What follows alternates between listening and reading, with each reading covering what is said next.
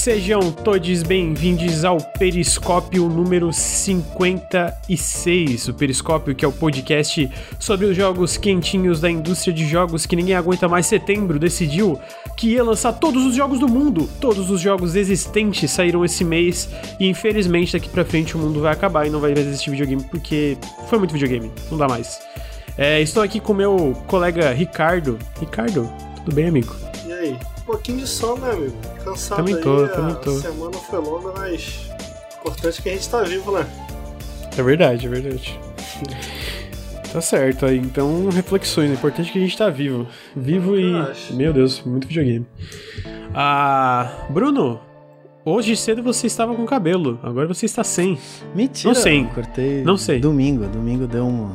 Tava assim, sentado no sofá. Cara, cansado desse cabelo, sabe? Eu fui no banheiro, peguei a máquina e. Que- É uma, Por que que eu- por que é que eu liberdade, sabe, cara? É tão bom. Por que que eu tava com a impressão que tu tava com cabelo hoje? Eu tava com a impressão que eu tinha te visto em câmera hoje. Não sei. Sonhei contigo, será? É.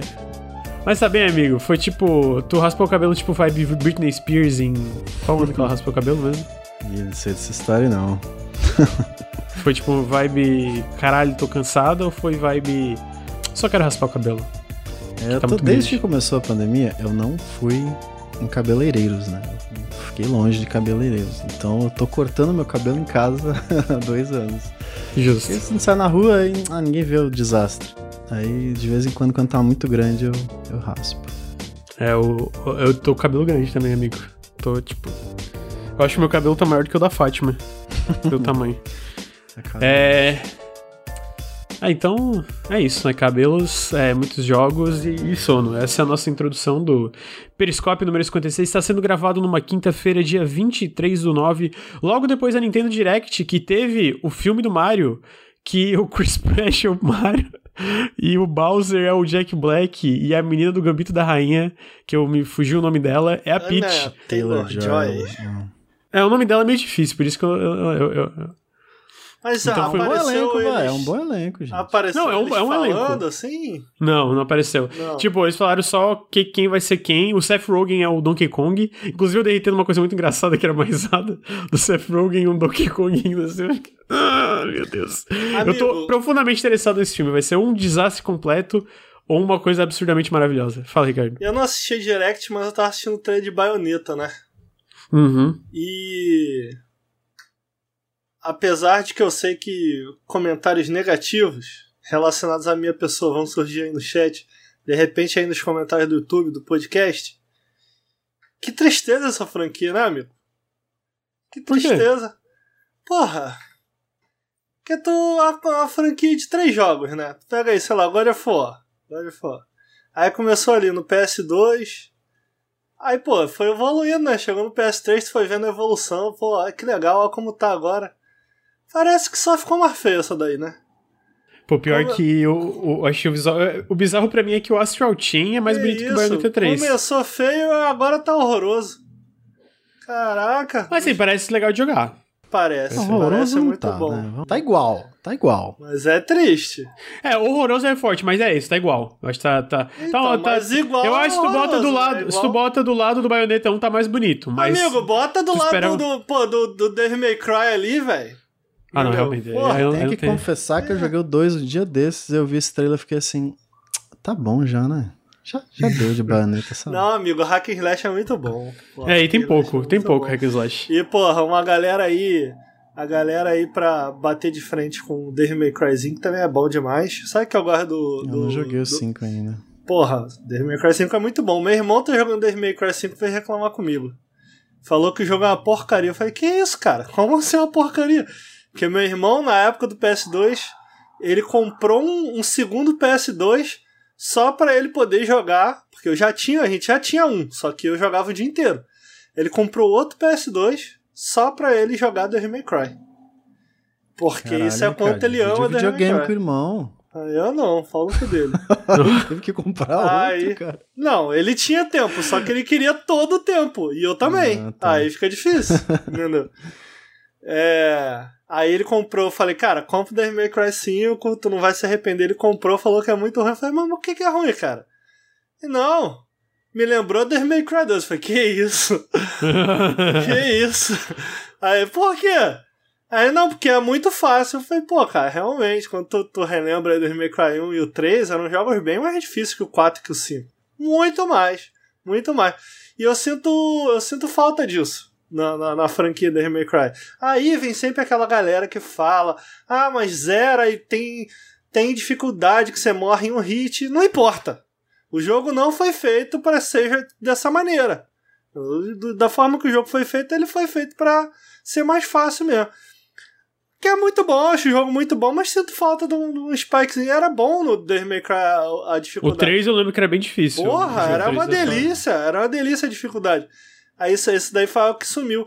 E aí, eu, concluindo aqui, o que eu acho maneiro é que o Bayonetta eu ainda acho um jogo bem desafiador, assim. Né? É, ele é, ele é. Então, assim, ele já, ele já é desafiador por si só, mas especialmente se quer rank bom, é, que eu acho que também faz parte é, da, da, da, proposta, pô, é bem mais... Eu, eu, na, minha, na minha lembrança, né, até de jogar do que eu joguei do Bayonetta 2, eu lembro que era bem mais difícil pegar um rank S do que no Devil May Cry 5, por exemplo, no, na, no Bayonetta, né?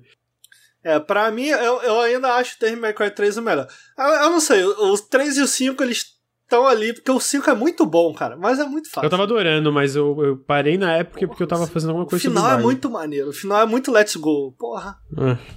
Bem, bem energia Devil May Cry, tipo, bem, é, bem let's assim, go. É muito maneiro. Porra, Devil May Cry 5 é muito maneiro. Então a gente teve esses anúncios aí da Nintendo, teve Kirby Open World também, mas esses anúncios da Nintendo, na verdade, a gente vai falar no outro podcast, Café com Videogames, segunda-feira que vem. Ah, antes da gente entrar nos assuntos principais, porque a gente vai direto aqui, tem muito jogo para falar, então sem muita enrolação.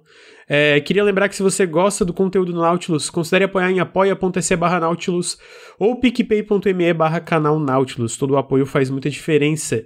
Se você está no feed, eu convido você para vir aqui em twitch.tv barra Nautilus link e acompanhar as nossas lives e os podcasts que a gente faz ao vivo, Café com Videogames toda segunda-feira às nove e meia da manhã e o Periscópio toda quinta entre as oito e as nove da noite a gente entra com o Periscópio. Uh, se você já está aqui na Twitch, Ficou meu apelo para dar um sub, todo sub faz muita diferença. E fica meu apelo para ir pro feed. Assina nosso feed lá na, no, no, na iTunes, deixa uma, um review lá no iTunes, é, Spotify. A gente tá em basicamente todas as plataformas aí de podcasts, quase todas, né? Então fica meu, meu apelo. Sigam a gente no Instagram, instagram.com.br nautiluslink. A gente tá começando a fazer bem mais postagens lá. Inclusive, vamos começar a ter conteúdos exclusivos no Instagram.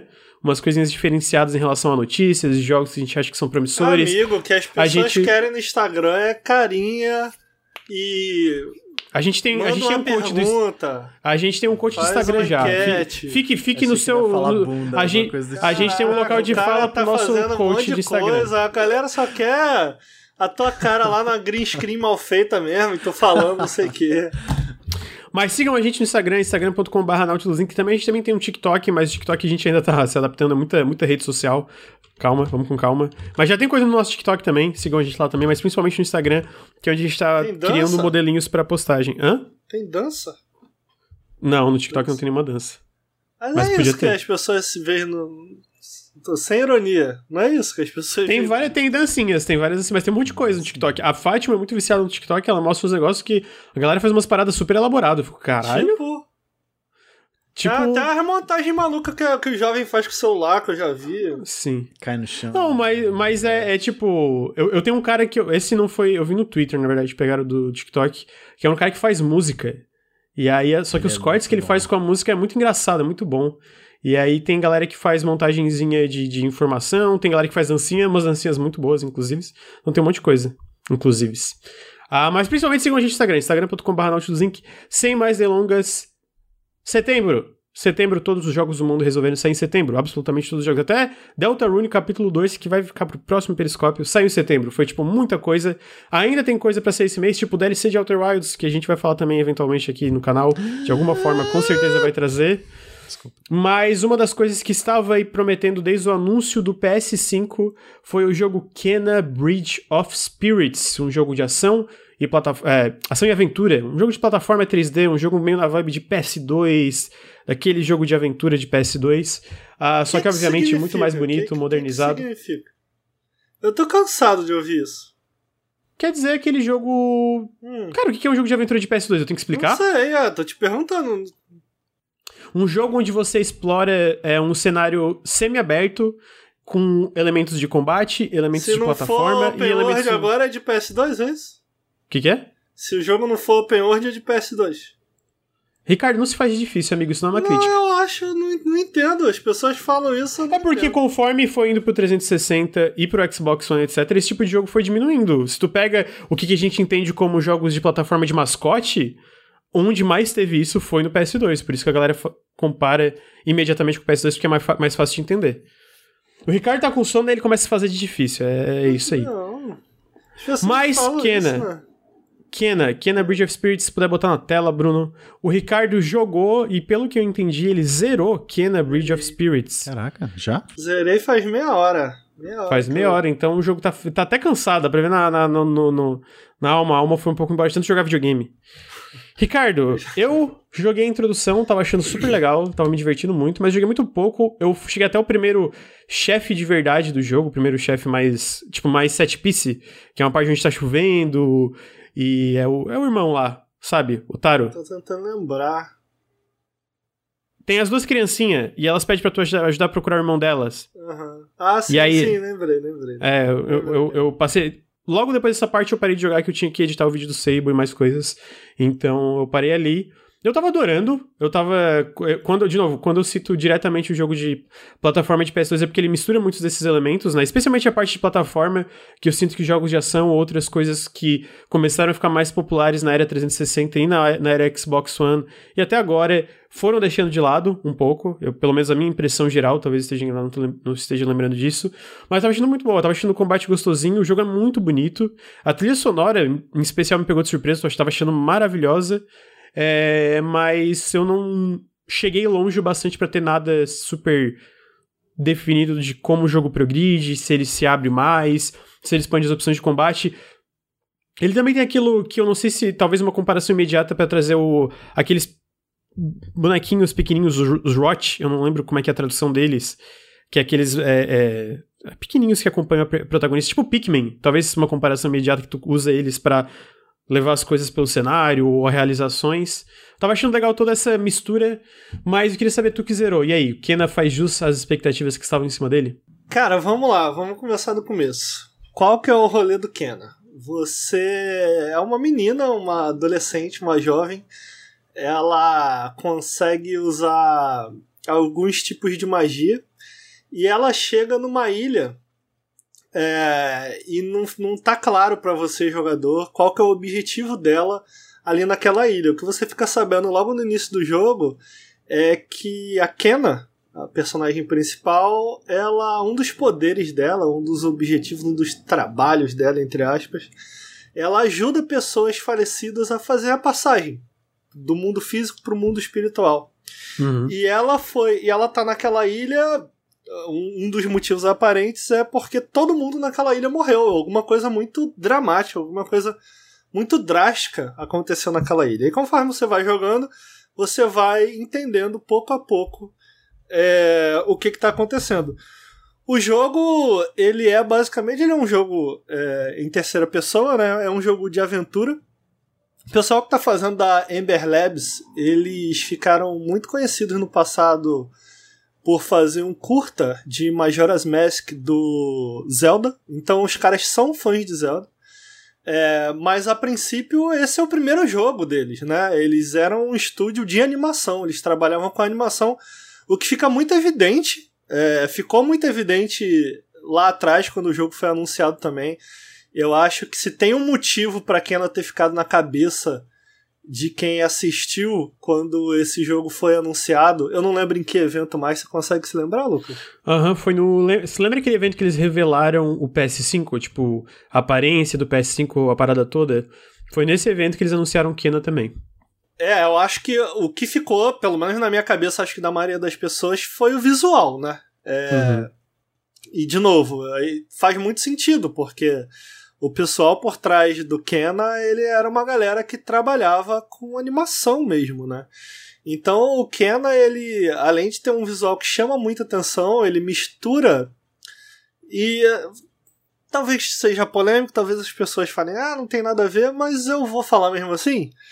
Ele tem um grande quê de, de Pixar, de filmes da Pixar, mas também. Ah, as animações, né, do, da, da, da forma que os personagens se expressam nas cutscenes e tal. Eu também acho que tem muito da Ghibli ali. Ah, é? é? Eu acho que até a maneira, não sei se. Aí me falta, pode ser um pouco de ignorância minha. Mas a forma como o folclore, a forma que ele explora o folclore visualmente e até em termos de lore, é, tem muitos elementos japoneses ali, né? E aí eu não sei se é algo do, do, do folclore japonês ou se é algo que eu fiquei conhecendo através dos filmes da Ghibli, mas é, essa, essa, essa ideia dessa floresta encantada, Onde, porque o, o jogo é todo muito encantador, essa floresta encantada, com espíritos, os espíritozinhos. Quem viu Princesa Mononoke, cara? Uhum, tipo, lembra tá bastante. Tudo muito lá, cara, sabe? Kodoma, é... Kodoma, né? Isso, lembrou o nome, Kodoma. Que no, que no, no, no Zelda Breath of the Wild também lembram muito, né? Sim. Os Kokiris parecem é. muito Kodoma. É, e aqui também, eu, não, eu agora eu não lembro o nome dos bichinhos do, do Kena. É, é Rot, eu lembro que é Rot. Qual? R-O-T, Rot. Eu lembro que é isso.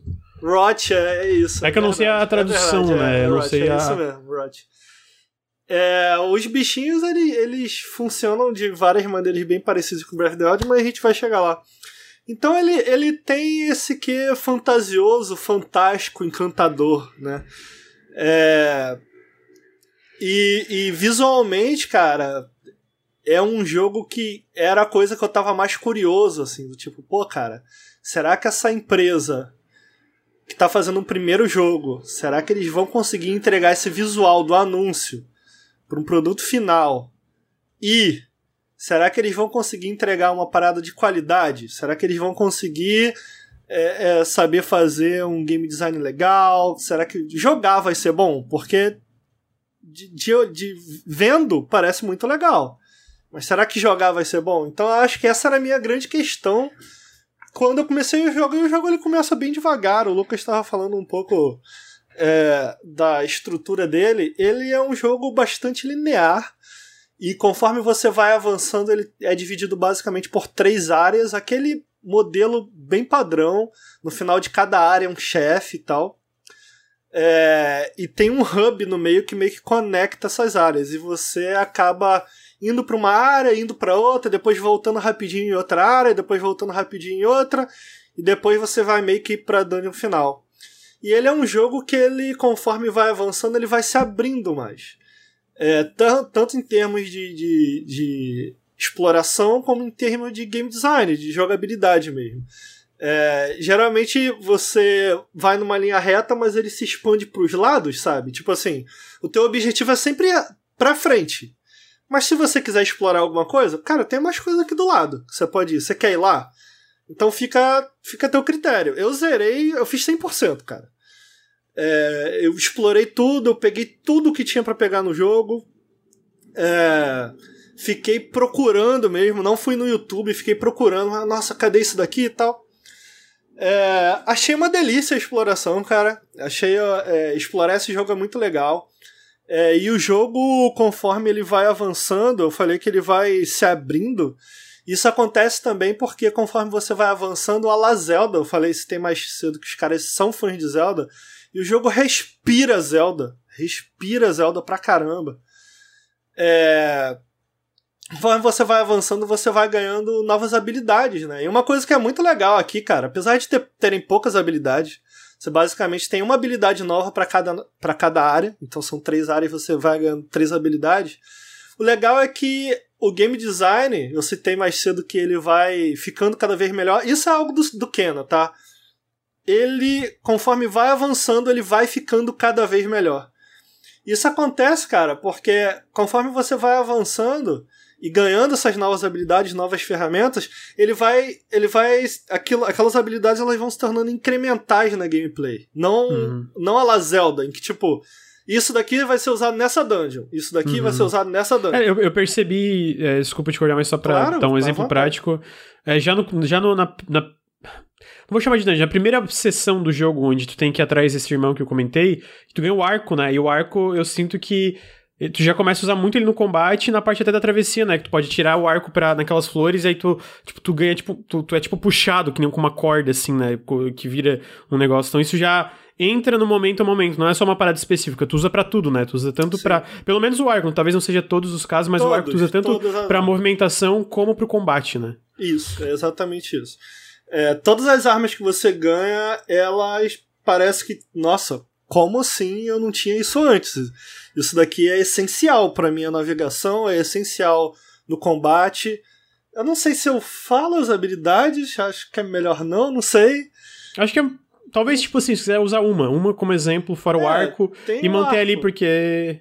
É, tem o arco e, a, e, todas as habilidades que você vai ganhando, elas se transformam do tipo. Elas são utilizadas tanto em. Isso é muito legal, tá? Isso, isso é algo que. É, são poucas são poucas habilidades que você tem, mas todas as habilidades elas são usadas é, de maneiras muito interessantes. Isso é, isso é a principal coisa que eu preciso elogiar esse jogo, que é algo que a gente repete muito aqui, cara. E eu vou repetir para sempre. Especialmente depois de ter passado por um jogo como Tales of Arise, que eu devo falar na semana que vem, e tendo ido pro pro pro pro Kena, eu fico, cara, é isso, é isso, é isso que eu quero, é isso que eu espero de um videogame, do tipo, cara, tá aqui, tá aqui, tá aqui uma ferramenta, tá aqui uma forma de usar ela, tá aqui uma nova forma de usar ela. Tá aqui uma terceira vez, uma terceira forma de usar ela. Tá aqui uma forma, uma última forma de você usar ela, que você precisou descobrir. Eu não vou te ensinar. Nossa, eu também posso usar assim? Acabou. Próximo. Tá aqui, agora essa ferramenta aqui. Ou, agora usa aquilo que tu aprendeu, tudo aquilo que tu aprendeu com a outra, mistura com isso aqui. Agora tu pode misturar com isso aqui dessa forma. Agora dessa outra forma. Próximo. Ó, agora você tem essa, entendeu? E aí, cara, depois que ele faz tudo isso, depois que ele acaba as ideias, ele esgota as ideias, o jogo acaba. Porra! Perfeito! Queria dizer, queria dar um spoiler que semana que vem o Ricardo vai Perfeito. falar de outro jogo aqui no Periscópio. Já tô até confirmando a tua presença, amigo, se tu puder, né? Se não claro. puder, também fica pra outro. Mas eu sei que tem um jogo que eles deram recentemente que ele sente o oposto. Eu acho que por isso que também tem é, Cara, o, o Tales of Horizon. Sério, é, pra mim, palmas. Palmas, pô. Eu vi muita gente falando, pô, eu entendo, o preço de videogame tá muito caro. Mas eu vejo muita gente falando, pô, eu zerei em 14 horas. Fiz tudo, né? É, cara, tá bom. Porra, tá bom, sério. O, o, o jogo, a história é fechadinha. Esse jogo é um jogo sem sobras, entendeu? É um jogo que ele termina no momento que ele tem que terminar. Ele, ele utiliza das ideias de uma maneira interessante. Pô, o terço final, o quanto esse jogo cresce no terço final dele, meu irmão como esse jogo cresce no terço final dele, em que você tem todas as ferramentas, você ele esgotou todas as ideias de level design e ele começa a misturar tudo, entendeu? Agora tu sabe tudo, agora tá contigo. Cara, porra, tem uma boss battle no terço final que eu fiquei, porra, animal, animal. Fazia muito tempo que não tinha e de uma, de uma maneira geral, não é algo que eu destaco nesse jogo, as boss battles e tal. Uhum. Ele é um jogo. Eu até tive um, um, pouquinho de problema com a primeira. Eu, joguei, eu, eu inventei é de botar no hard. Simples. É, não, não, eu, eu, tive problema no primeiro boss fight um pouquinho com um ataque e o hitbox, que eu desviava. Sabe aquela. Tem uma, uma, um vídeo muito famoso do Dark Souls 2, que é aquele personagem com uma espada bem longa, que ele dá uma espadada, o personagem pula pro lado e de repente volta pra espada. Tinha umas partes que eu tava sentindo que era isso. Eu fiquei, porra, caralho, eu tô desviando e não tá indo. Então eu até me surpreende de ter uma boss battle tão legal. Não que a primeira tenha sido ruim, eu só tive esse problema específico com ela, né? É, mas é isso também, foi meio. Foi legal, ponto. Então é legal saber que pra frente vai ter uma que, que, que se destaca, assim, né? É porque assim, é, é um jogo. É um jogo que gira em torno da simplicidade. É, então, agora é importante frisar que simplista é diferente de, de, de simples, né? Uhum, uhum. É, eu sinto que ele nunca é simplista. Então, qual é a ideia do jogo? Você vai avançando, ele é um jogo é, de plataforma. Basicamente, o que você vai estar tá fazendo é pulando, né? Explorando, explorando o mapa, pulando de um lado para o outro, pulando por essas plataformas. Tem também é, plataforma magnética lá, Uncharted, né? Em que você tem que é, se prende num pedacinho da, da da, da parede, vai pulando de um pro outro e tal. Tem alguns momentos assim. Pintado com é, giz. Isso. É, mas também tem muitos momentos, sei lá, jogo de plataforma 3D clássico, né? Em que você tem que ir pulando de, um, de uma parte do outro, de uma parte para outra do cenário e tal. É, e a, essa ilha que você chegou, ela foi corrompida. Então, um dos seus objetivos, enquanto você explora e vai recuperando cada lugar, a lá meio Okami, você vai recuperando a natureza de cada lugar. E quando você recupera a natureza de um certo lugar, abrem-se mais espaços, paredes, lugares que estavam fechados, é, que estavam corrompidos, eles se abrem e você passa a poder explorar. Então a ideia é meio que essa, que você geralmente quando o lugar está corrompido é um jogo bem em linha reta, você vai na linha reta até você destruir o que quer que esteja causando na área aquela corrupção. Assim que você destrói, o mapa se abre e você pode explorar outros pedaços. É, é, e você você tem geralmente como objetivo um dos principais objetivos que você tem. Não importa o mapa, é explorar, explorar, explorar para chegar na fonte é, do, que, do que quer que esteja fazendo mal para a Terra naquele momento. Geralmente são flores que você encontra. E você tem a ajuda dos Rot, que são esses seu, seus amiguinhos, que são tipo. São tipo minionzinhos daquele filme. Como é que é o nome daquele filme dos Minions amarelinhos? Uh, meu, meu malvado favorito? Tipo, é, são tipo minionzinhos do meu malvado favorito. Menores, né? Mas eles te seguem e você pode usar eles tanto na parte de plataforma como no combate também. Como que você usa eles? Essa era uma grande questão lá atrás, quando o jogo foi anunciado. Ah, como que isso vai funcionar e tal. É, eles são, infelizmente, eles são bem menos usados do que eu gostaria. É, tinha momentos que eu até esquecia que eles existiam. Ah, é, pois é, tem isso. É, eu acho que uma das grandes questões aqui do, do Kena é exatamente que ele é um jogo muito seguro. É o primeiro jogo dos caras, então ele não é um jogo que se arrisca muito. Então essa era uma grande. É, era uma das mecânicas que eu ficava, pô, isso daí pode ser o diferencial do jogo. Mas na verdade é bem simples. O que você pode usar os bichinhos é para mover caixas. Então, ah, tu pede para eles, pô, move essa caixa daqui para lá, e tu pula em cima da caixa e chega em outra plataforma. É, às vezes você tem estátuas perdidas, porque tem vários puzzles espalhados pelos cenários que você tem que ir encontrando eles. Você começa com um só tem 100 ao todo espalhados pelo jogo e você vai encontrando eles conforme você explora. E aí, conforme você explora e você vai encontrando eles, eles vão habilitando novas habilidades para você comprar é, na skill tree do jogo, que é uma skill tree bem tímida, bem simples. É, só tem três habilidades, cada arma que você adquire tem três habilidadezinhas a mais para ser compradas, três ou quatro. É, e, só que elas só podem ser compradas com com, conforme você vai adquirindo, encontrando, na verdade, novos rots pelos cenários. É, eles fazem isso no combate também, eles podem te ajudar muitas vezes. É, conforme você vai batendo no inimigo, você vai enchendo uma barrinha amarela deles, uma bolinha. Quando essa bolinha tá cheia, conforme você vai avançando, você vai ganhando mais bolinhas também. Você começa com um, no final do jogo acho que tinha cinco é, bolinhas amarelinhas. É, e essas bolinhas amarelinhas você pode mandar os rots atrapalharem o inimigo, então eles ficam presos, parados no chão. E aí, enquanto eles estão parados, você vai lá e enfrenta os bichos ao redor para depois enfrentar ele. É, ou então você pode mandar eles distraírem o inimigo, dar um tiro de flecha, e o tiro de flecha que você dá acerta os rots e eles pulam do bonequinho que eles estavam para os bonequinhos que estão em volta, dando um pequeno dano. É, tem, tem essas pequenas integrações assim no combate. Eles têm essas pequenas funções assim. Então muitas vezes tem alguns inimigos que têm um ponto fraco. Então você manda o Rot é, é, é, atacar o inimigo no ponto fraco. Eles ficam atrapalhando, eles não dão dano. Quem tem que matar é você, mas eles atrapalham. E aí a Kena tem uma habilidade que ela usa muito, que é esse escudo, é, que serve também como uma forma de despertar, digamos assim. Então, quando ela lança esse pulso, qualquer coisa é, ao redor, algum tipo de segredo, muitas vezes o Rot. O Rot, às vezes, eles estão espalhados pelo cenário em vários lugares. É, debaixo de uma árvore, é, dentro de uma fruta, é, dentro de uma gaveta, e quando você lança esse pulso, eles acordam, eles saem de onde eles estão. Então você usa muito esse pulso para muitas coisas no jogo. Uma das coisas que você usa é também durante o combate, você usa esse pulso tanto para defender como para é, é, explodir os pontos fracos dos inimigos. Então, quando você lança o Rot no ponto fraco do inimigo e usa esse pulso, o ponto fraco do inimigo explode, você mata eles. São pequenas coisas, mas a bem da verdade, cara, é, você não precisa fazer isso. É, com exceção dos chefes, em que você realmente precisa. Você basicamente tem um ataque fraco, um ataque forte no R1 e no R2.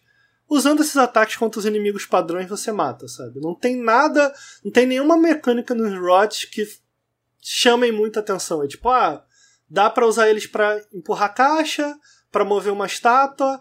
É, você usa eles no ponto fraco dos inimigos, depois usa o pulso, a parada explode eles não. Eles são muito simples. Eu gostaria muito de ver, especialmente se tiver uma sequência no futuro, eles explorarem mais essa mecânica. Porque me lembrou algo do tipo. Overlord, que era um jogo que usava muito essa. Essa mecânica de minions, né? Só que, cara, você tinha uma gama de, de, de, de coisas que você podia fazer com, com os bichinhos.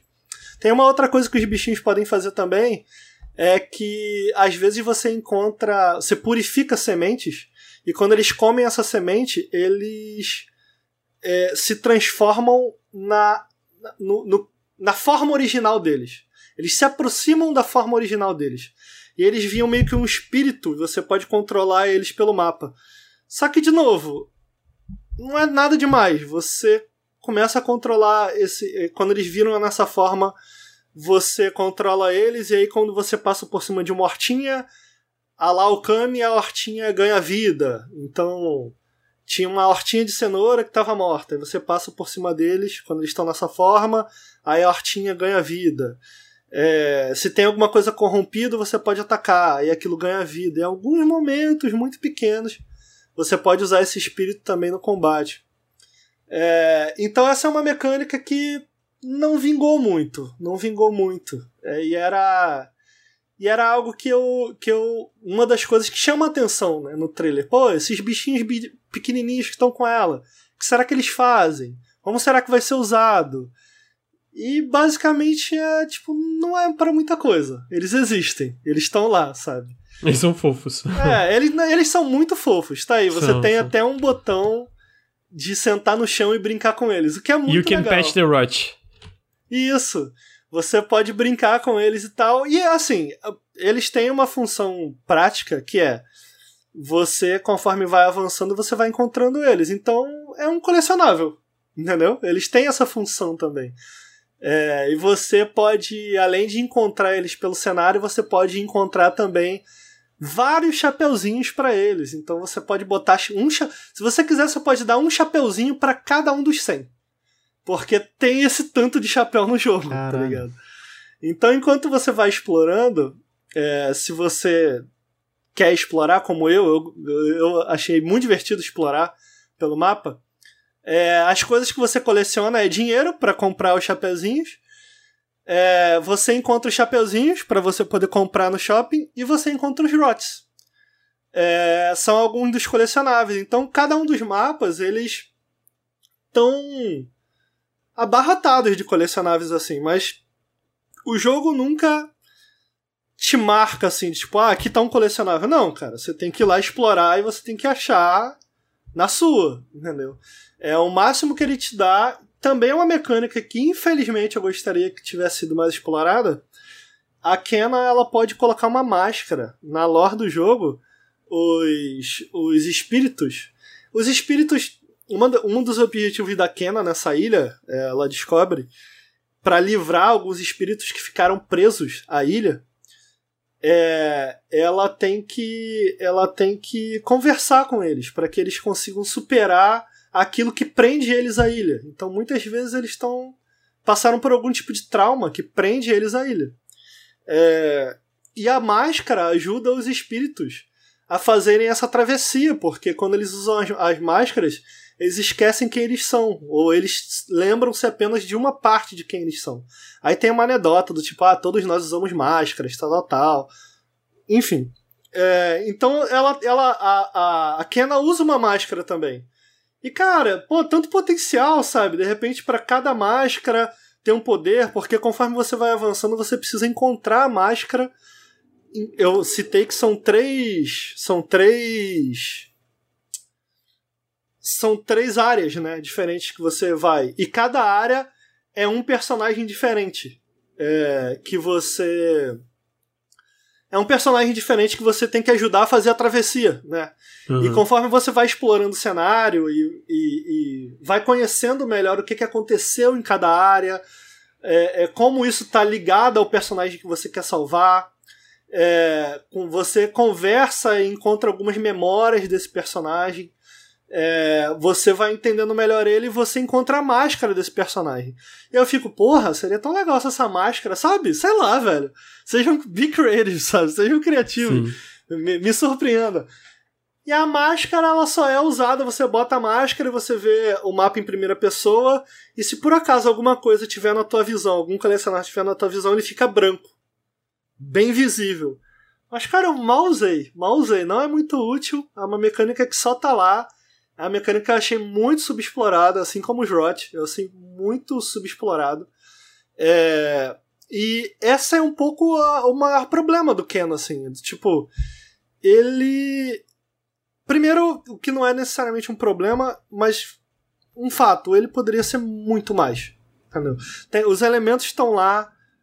No, no meu entender, os elementos estão lá para sair um clássico mas ele não, ele não, não tem coragem o suficiente para sabe? E eu entendo, é o primeiro jogo dos caras, eu acho que ele é, tá eu, muito eu ia tenso, falar também. sabe? Eu entendo. Tipo, Fala.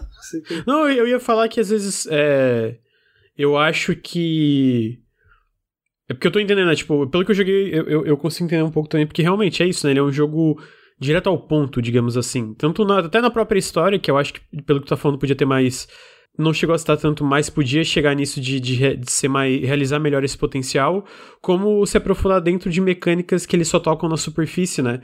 Mas ao mesmo tempo eu não, eu não consigo deixar de pensar nisso como uma decisão certeira, sendo o primeiro jogo deles, e eles, cara, primeiro a gente acerta nisso aqui, que é tipo meio que o. Não vou nem chamar do básico, que eu acho que esse jogo como o primeiro jogo do estúdio é muito impressionante pro primeiro muito jogo deles do tamanho. Muito é muito impressionante. Então, tipo, eu nem vou chamar de básico, mas eu acho que, tipo assim, eles falaram, cara, qual é o limite que a gente pode fazer agora? Eu acho que é isso aqui. Então vamos, vamos chegar nesse limite e não vamos fazer o. É, além desse escopo e acabar fazendo parada mal feita, às vezes coisa, coisa do tipo. Não que o jogo não tenha coisa mal feita, talvez tenha coisa uh, que tem que criticar que não gostou e tal. Mas por mais que eu consiga entender, às vezes, a frustração de qualquer um de pensar, pô, cara, olha onde eles poderiam ter ido. Eu não consigo de pensar de, ok, mas eu não acho que eles erraram em não tentar ir lá ainda. Sabe? Não sei se faz sentido. Sim, não, é isso. É porque Dito isso, cara, dito tudo isso, tendo essas críticas, é, eu acho que eu acho que é um jogo que eu consigo ver. Eu, enquanto eu jogava, eu ficava, hum, se eles tivessem puxado um pouco mais no limite aqui, se eles tivessem puxado um pouco mais no limite aqui, eu consigo enxergar um clássico, sabe? Dito tudo isso, porra, eu amo esse jogo. Eu amo, amo, amo, amo esse jogo, cara. É Primeiro que é um jogo, tu consegue ver o cuidado, o carinho dos caras. Tem um detalhe, cara, que eu acho que exemplifica bem isso. Enquanto você avança, é, você tem os rotezinhos e eles. Pô, no final do jogo tem 100 atrás de tu, né? Uhum. Então, tipo, é muito bichinho atrás de tu. E conforme você vai avançando os bichinhos, eles vão interagindo com o cenário. Tipo, tu entra dentro de uma casa, numa cozinha, eles ficam sentadinhos ao redor da mesa. Eles saem correndo e sentam ao redor da mesa. É, você sobe num terraço, eles pulam e ficam olhando no corrimão pro horizonte, entendeu? Eles ficam. Eles interagem com o cenário e, cara, não tem outra forma de fazer isso a não ser os desenvolvedores foram cenário a cenário colocando cada bichinho à mão. Entendeu? Sim. Uhum. Todo, cara, assim, todas as áreas. Todas as áreas. Conforme você vai avançando, tem os bichinhos que estão atrás de você sempre. Mas tem vários bichinhos que eles vão sumindo e aparecendo na tua frente ao redor do cenário, sabe? Dentro de um pratinho, é, dentro da aguinha, tomando banhozinho, entendeu? Então, conforme tu uhum. anda, é, é, chega a ser engraçado, é muito fofinho. Do tipo, tu vai andando, cara, o que, que aquele bichinho tá fazendo agora, sabe? e passa aquela coisa, tipo, não são só uns bichinhos andando atrás de tu, sabe? Eles estão andando atrás de tu, mas eles também estão sendo travessos, entendeu? ele também. Ele... E cara, que detalhezinho pequeno e que coisinha mais fofinha, e que coisinha mais legal, sabe? Hum. Os próprios inimigos, que eu também tenho uma crítica, cara, eu acho que eles são muito genéricos. São tipo, são só bonecos de madeira.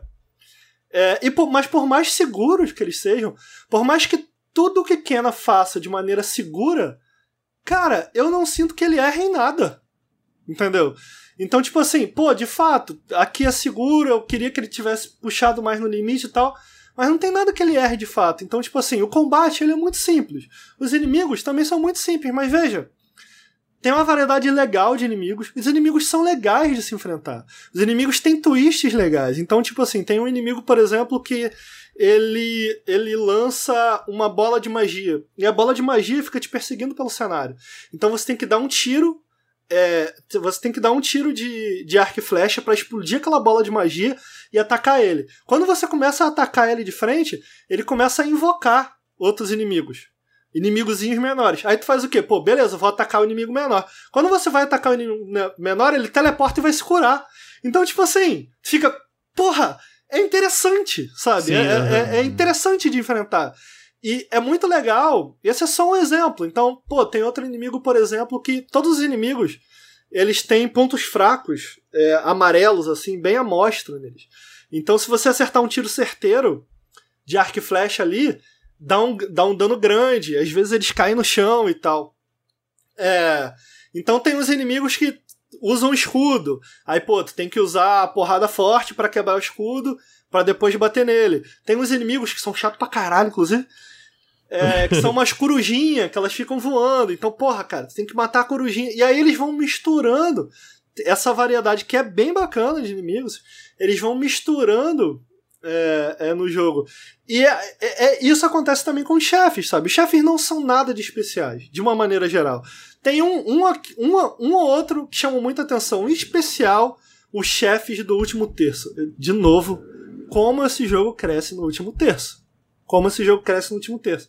Eu, eu citei, mas, cara, eu preciso citar de novo. Tem um chefe no último terço que é muito foda, cara. Que eu fiquei, caralho, que. Porque vai na direção daquilo que eu acho que esse jogo, tipo de jogo tem que fazer. Até porque ele, ele, ele se veste muitas vezes, em muitos momentos de Zelda, sem vergonha nenhuma, sabe? E, cara, o que eu acho bacana nos chefes do Zelda que é uma coisa que nem no Breath of the Wild faz muito bem, eu não gosto muito dos chefes do Breath of the Wild. Uma coisa que eu acho bacana dos chefes do Breath of the Wild é que eles não são necessariamente difíceis, mas eles são interessantes, sabe? Pô, eu tenho que descobrir como que eu posso matar e é interessante descobrir isso, é legal, entendeu? Esse jogo eu acho que ele encontra um meio termo muito bacana entre você enfrentar ele e ao mesmo tempo encontrar maneiras, pô, pô, mas isso daqui pode ser uma forma boa de enfrentar ele, sabe? Muitos outros chefes têm puzzles pequenos assim. Então, cara, eu acho que isso é uma regra que vale pro jogo como um todo, sabe? Tipo, ele ele ele é sempre interessante, sabe? É, eu citei mais cedo o level design, como ele passa de uma ideia para outra e fala próximo Ideia, ideia, ideia, próximo. Ideia, ideia, ideia. Esvaziou essa ideia com isso aqui? Próximo, próximo, próximo. É um jogo que é, você não sente. Porra, que é algo muito comum e é, velho, de boa. De boa mesmo. Por isso que eu fiquei, cara, o que, que é. Eu, eu não sei. O que eu entendi que é uma crítica para mim, que a galera fala, pô, e não me responda, não responda antes de eu terminar. Tá. Mas eu quero te ouvir. Que a galera fala, pô, mas é, é um jogo tipo de PS2. E muitas vezes eu acho que o pessoal não fala isso de uma maneira com conotação negativa. Uhum. A única coisa que eu consegui identificar, que eu fico, pô, isso é bem antiquado, assim, isso é, isso é algo bem jogo antigo, é que. E é algo que eu desejei, des, desejei muito enquanto eu jogava que o jogo tivesse clareza para entender é, que aquilo era um problema, que é Cara, tem muita parede invisível. Tipo assim, muitas vezes você tem um negócio, você tá vendo uma pedra e você tá, claramente eu consigo pular naquela pedra para pular ali. E aí tu pula e o boneco morre. Ou então o boneco escorrega de uma maneira bugada, esquisita. Tipo assim, tu só pode fazer as coisas exatamente da maneira que os desenvolvedores pensaram. E eu falo, cara, deixa eu fazer meu sequence breaker, sabe? Deixa eu jogar. me deixa em paz, velho. Entendeu? eu fico, Sim. cara, por que, que desenvolvedores ainda não aprenderam isso, sabe? Porque é, é a parada que brilha num Breath of the Wild, por exemplo, sabe? É, o pessoal fala muito mal do Trine, mas uma, uma coisa que eu gosto muito do Trine Trine é um jogo extremamente confortável em deixar você fazer do como tu quer, quebrar como o jogo tu quiser, cara. É, o, o um, um, recente também que eu gosto muito que faz isso, o Ori 2, cara. O Ori 2 tá muito confortável em te deixar fazer sequence breaker à vontade. Cara, me deixa em paz, velho. Entendeu? Esse jogo, brother, tu não vai fazer sequence breaker nesse jogo. Bom, sempre vai ter os caras do speedrun aí da vida que vai Sim, encontrar mas uma, não, uma maneira. Tu não vai fazer de uma forma fácil como esse jogo. Cara, tipo, esses jogos, de certa forma, até incentivam. Mano, experimenta, né? E esse e é, é um e, pouco menos, digamos E cria, cria momentos escrotos, do tipo assim, teve um momento que eu pulei eu tinha que entrar dentro de uma casa. Eu, eu consegui arrumar um jeito de pular em cima da casa e a casa tinha um buraco. Só que quando tu passa dentro do buraco, tu não cai no buraco. O buraco. Entendeu? Tipo, porque não pode. Tem que fazer do jeito que eles. Eu fico, porra, cara, sabe? Ah, só pra quem, de repente. Sequence Breaker é tipo. Sei lá, o jogo quer que você exploda a casinha com uma bomba para entrar dentro dela. E aí tu encontra uma maneira que o desenvolvedor não pensou, que é algo que o Breath of the Wild faz muito, de pular duas vezes, pular numa corda, atacar um bicho e do nada tu caiu na casa. Entendeu? Uhum. Tipo, tu, tu, tu, quebrou uma sequência, literalmente. É... E isso é algo que o jogo tem muito, cara. Tem muita parede invisível, tem muito lugar que tu fala, pô, cara, eu, eu consigo ir ali. Só que aí tu não consegue. Mas por quê? Porque o desenvolvedor não quer. Claramente tu podia ir ali, entendeu? Então eu fico, ou eles encontram uma maneira melhor de blocar o teu caminho, entendeu? Ou me deixa explorar em paz, entendeu? Então, tipo, esse, esse é o design mais antiquado, assim, que eu encontrei do jogo. E eu fiquei, cara, eu não entendo o que a galera quer falar quando ela fala, ah, mas parece um jogo de PS2. Tipo assim, porra, cara. É um jogo que faz, é, faz bom level design, só. para mim é só bom level design, sabe? Pra uhum. mim é só, é só. Não sei se você quer falar alguma coisa sobre Não, não, é. é eu, eu, eu, quando eu, eu pessoalmente, né, do meu lado, falo jogo de PS2, é mais no sentido.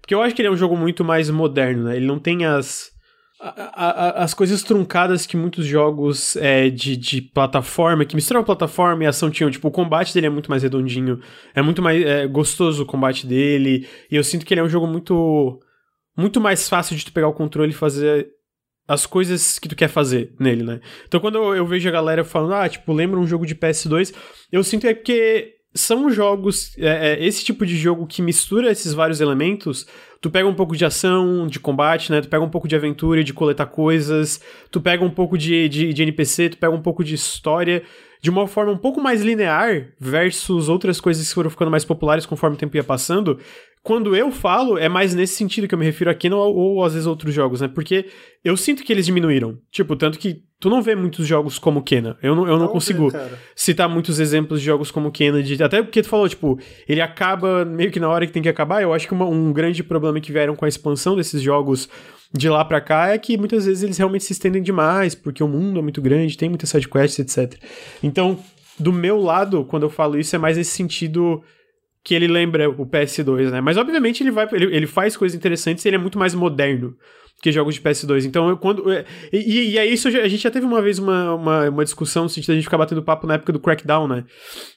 Que a galera falou design datado e, e que era meio nessa época e tal, tal, tal. Eu não. Eu não. Eu, tem coisa.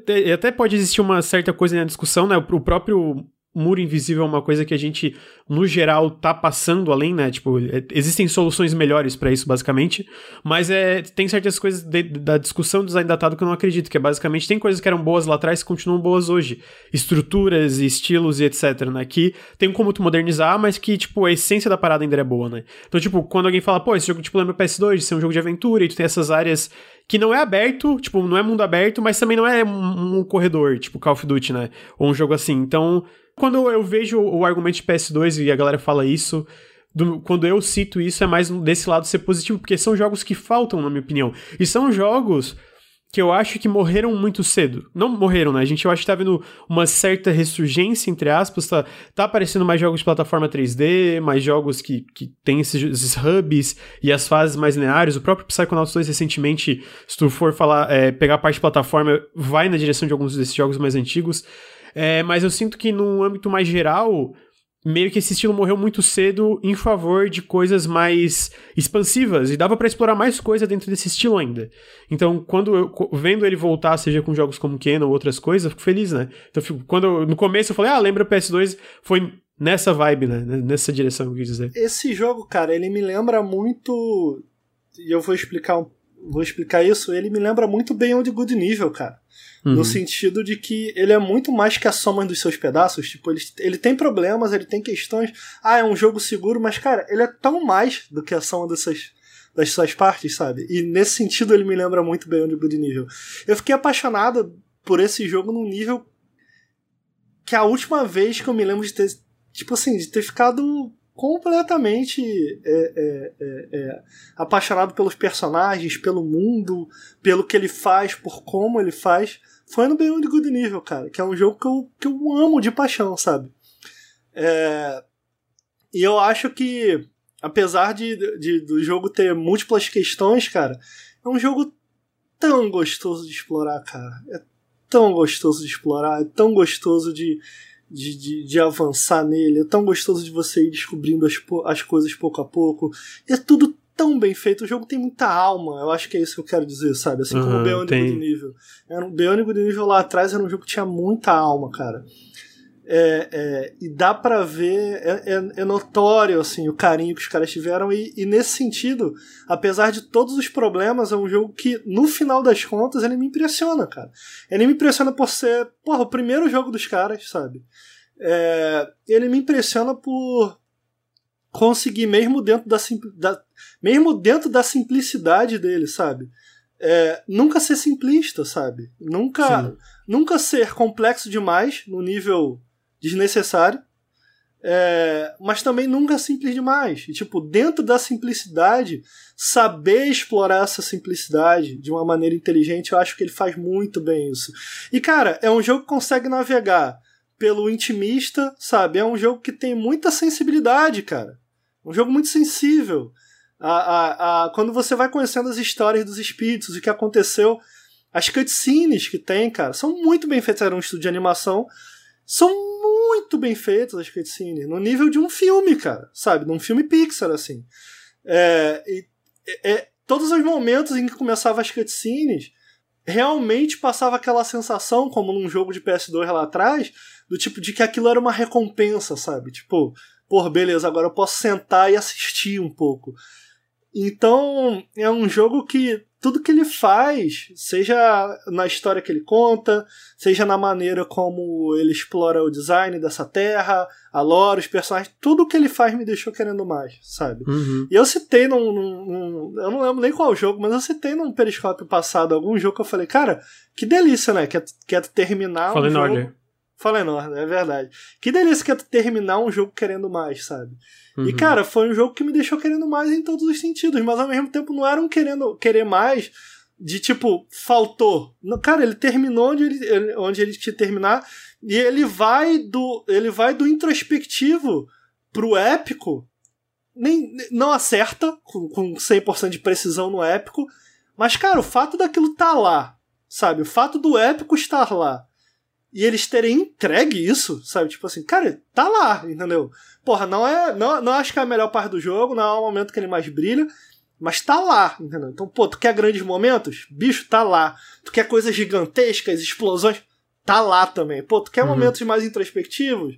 Tu quer momentos em que, pô, tu tá ali achando fofinho? Cara, tá lá. Então, tipo assim, a gama de coisas que eles conseguiram encaixar dentro dessa simplicidade Sim, de maneira simples, mas a gama, a quantidade de coisas que eles conseguiram encaixar, com a inteligência que eles conseguiram fazer, cara, me impressiona muito. Eu amei Kena, eu amei Kena. Forte candidato a melhor jogo do ano para mim. Olha só, Kena Bridge of Spirits, forte candidato a melhor jogo do ano para Ricardo Regis. Eu tava adorando que eu joguei também, tipo. É, e é isso, às vezes eu. É... Cara, a galera. Hum. Eu sinto que a galera tem um problema com expectativa, né? Tipo, e esse jogo, a, os desenvolvedores sempre falaram, pô, a gente é uma equipe pequena, não é mundo aberto, não, não vão entrando. Tudo bem que assim, o jogo tá caro, especialmente aqui no Brasil, então eu acho justo querer co certas coisas, né? Cara, muita Mas gente eles... me perguntou Fala. se eu pagaria 200 reais nesse jogo. Eu pagaria tranquilo. Eu pagaria de, de, de, de, de sorriso aberto. Quando esse jogo sair na Steam, eu vou comprar, inclusive.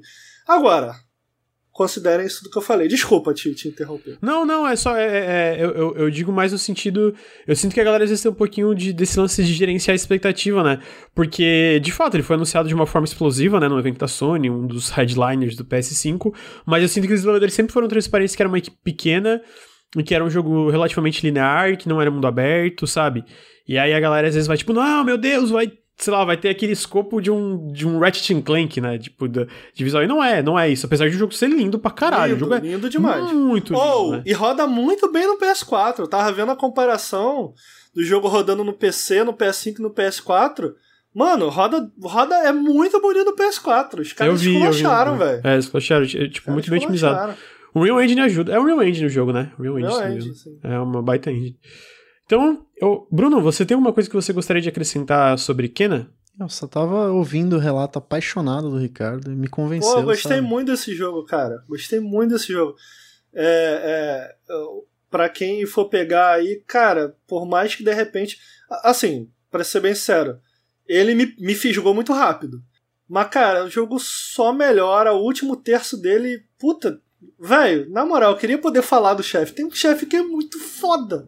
Muito foda, velho. Caralho. É, eu, eu, pessoalmente sinto falta de, de jogos assim, nessa estrutura mais linear. Sabe? É meio que, que, às vezes é cansativo. Pô, você tem que explorar um mundo gigante, conhecer um 700 personagens diferentes, não sei quantas quests. Cara, me dá um negócio direto, sabe? Direto ao ponto que eu possa sentir e ir embora. Mas ao mesmo tempo eu entendo que, né, você pagar caro por um jogo que passa rápido não é tão fácil. Mas Pô, cara. Tô convencido, quero, quero muito jogar jogo. Quero muito ver o que, que esses caras vão fazer no, no próximo pois é, jogo, Pois velho. é, é muito impressionante Uhum. visualmente, tudo, visualmente, design, design de personagens, né, toda, toda a parte visual e estética, assim, de direção Pô, de eu arte. topava muito uma continuação, cara. Perguntaram, Lucas, a IP da Sony não é, a IP Não é da é, Ember é. Labs mesmo. Ah, não, mas assim, eu, eu, eu acho, pelo que eu tava vendo, esse jogo tava indo bem até, e espero que faça um baita sucesso. Tomara, tô torcendo. E muito, muito impressionante. Eu vou fazer um link aqui, eu posso ir pro próximo jogo ou vocês querem comentar mais alguma coisa? O Ricardo tava falando de jogo bem otimizado. Infelizmente, o próximo jogo, por mais que eu tenha amado, é muito mal otimizado. É péssimo, é um desastre técnico. É Sable. Sable é para quem não conhece, Sable é um jogo de mundo aberto e a- é, de aventura de mundo aberto que não tem combate nenhum. Não existe combate no jogo, onde você controla a personagem Sable, uma garota que ela sai nessa jornada em busca de um propósito, em busca de significado.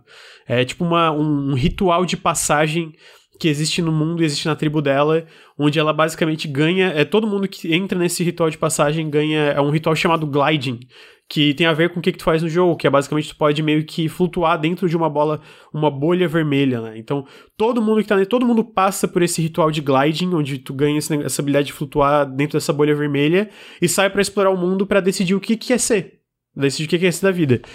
E meio que esse é o grande objetivo do Sable, é, da, da Sable, do jogo Sable e da personagem Sable, que é descobrir o que que tu quer ser. Faz muito tempo, esse jogo foi anunciado a primeira GIF dele, as primeiros GIFs e trailers e, e gameplay faz desde 2017, desde 2016, 2017. Ele foi meio que oficialmente anunciado como Sable, porque era antes eu lembro que na época era Project Sable, eh, eles não tinham certeza qual era o nome. Ah, e ele foi oficialmente anunciado mesmo em 2018 na, na conferência da Microsoft. Com um trailer fantástico, com música pela Japanese Breakfast. E desde então a gente estava na expectativa. A gente via GIFs, a gente via isso, a gente via aquilo, mas a gente não entendia muito bem como que era o jogo, afinal. E eu, eu acho que é uma. Apesar de depois. Quando tu começa a jogar, ele não ser nem um pouco complicado. Tu vendo por trailers é um pouco difícil de entender. Porque ele é esse jogo que não tem combate, não fica, pô, como é que é a estrutura, como é que é a progressão, né? Perguntas comuns ali é, dentro de videogame. E dentro do vídeo, eu fiz uma análise do jogo dentro do vídeo para explicar a progressão. Eu expliquei como eu comecei o jogo. Então eu vou meio que reexplicar, vou, vou contar de novo como eu comecei o jogo com mais detalhes aqui. E por que eu já fiquei, caralho, isso aqui é incrível. já fiquei, isso aqui é incrível. Primeiro tem o tutorial, que foi a demo do jogo. Ela engana, porque ela é muito linear, muito guiada. Ah, tu tá nessa vila, uma parte mais fechada, onde tu até pega uma, uma hoverbike, que é essa. essa é, moto que flutua, né? É tipo uma. Pensa aquelas motos do Star Wars, assim, né? Aquelas paradas espaciais.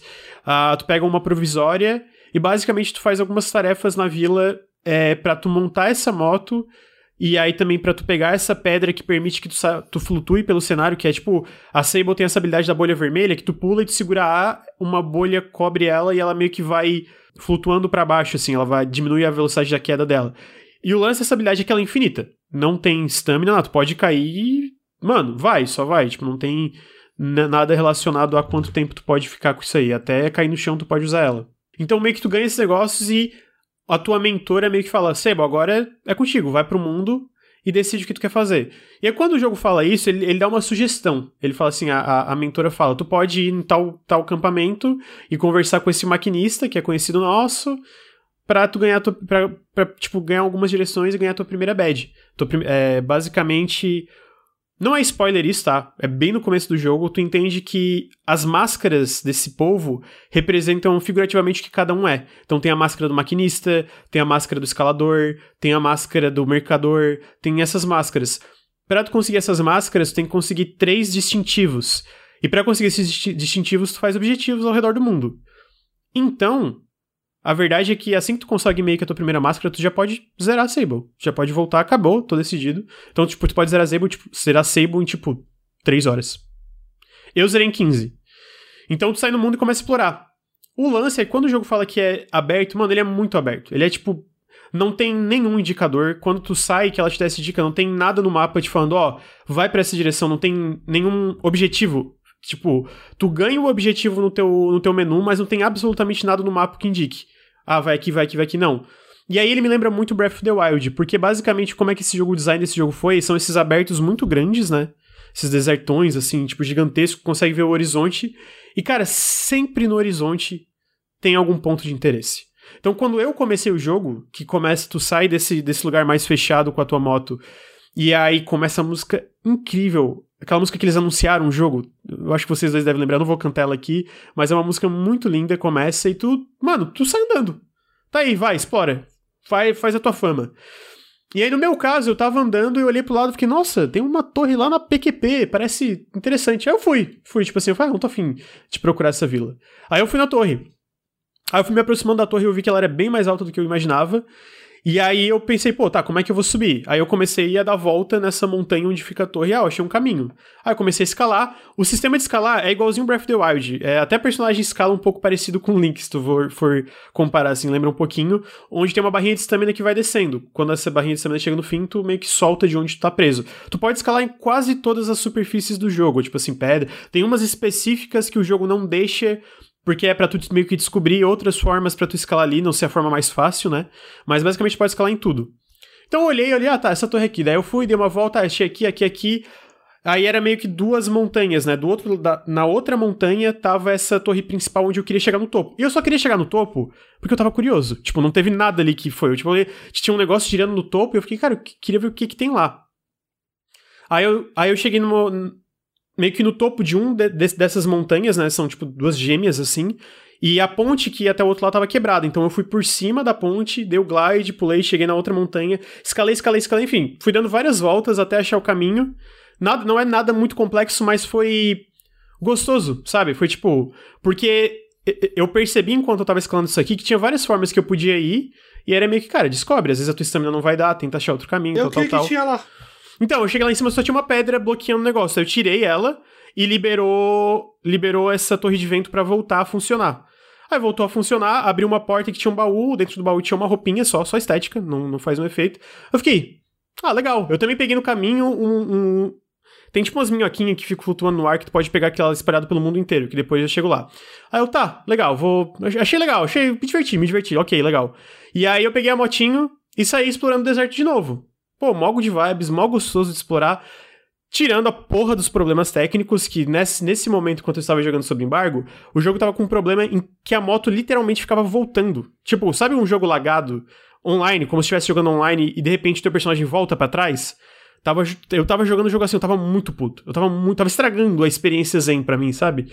Mas eles arrumaram é, dentro, antes do jogo sair, né? E aí eu nem Imagina cheguei a citar isso na análise. puto, tá ligado? Com o jogo. Caralho, jogo eu, eu, parava. Boinha, musiquinha boa, ventinho, ele. Fuck. E aí, e é, não, eu, foi assim, na moral. Muita raiva. Da, da, de, porque os outros problemas de performance eu lidava. Tem flickering de sombra, sombra aparece e desaparece. Tem problema de câmera, tem problema de colisão. Tem stutter, é, que eu acho que na versão de Steam é menos grave. É, mas esse problema, mano, se não saísse, eu não, eu não ia dar o selo de recomendado. Se vocês não arrumassem, fala, pô, não tem como. Estragou, pra mim, tava estragando o jogo, né? É, o stutter é um problema, vai. É, não, é, é. Eu baixei é um problema no... grave. Eu baixei no Series X, quase certeza absoluta que tava em 4K. Não testei nada de olho. É, 4K 60 FPS. Ai, que jogo lindo, hein? Puta é lindo, pariu, é lindo. lindo Como, mano? E o ciclo dia e noite é bizarro, porque de manhã Cara, é aquela cor ver, avermelhada, forte, aí vira de noite. Mano, é tudo lindo. azulado. É tudo azulado, Sabe? é uma vibe diferente. Eu ficava, caralho, isso aqui é lindo demais, muito mas por que, que trava tanto? Por que, que trava muito tanto? Muito lindo, mas eu testei no Series X e, cara, caralho.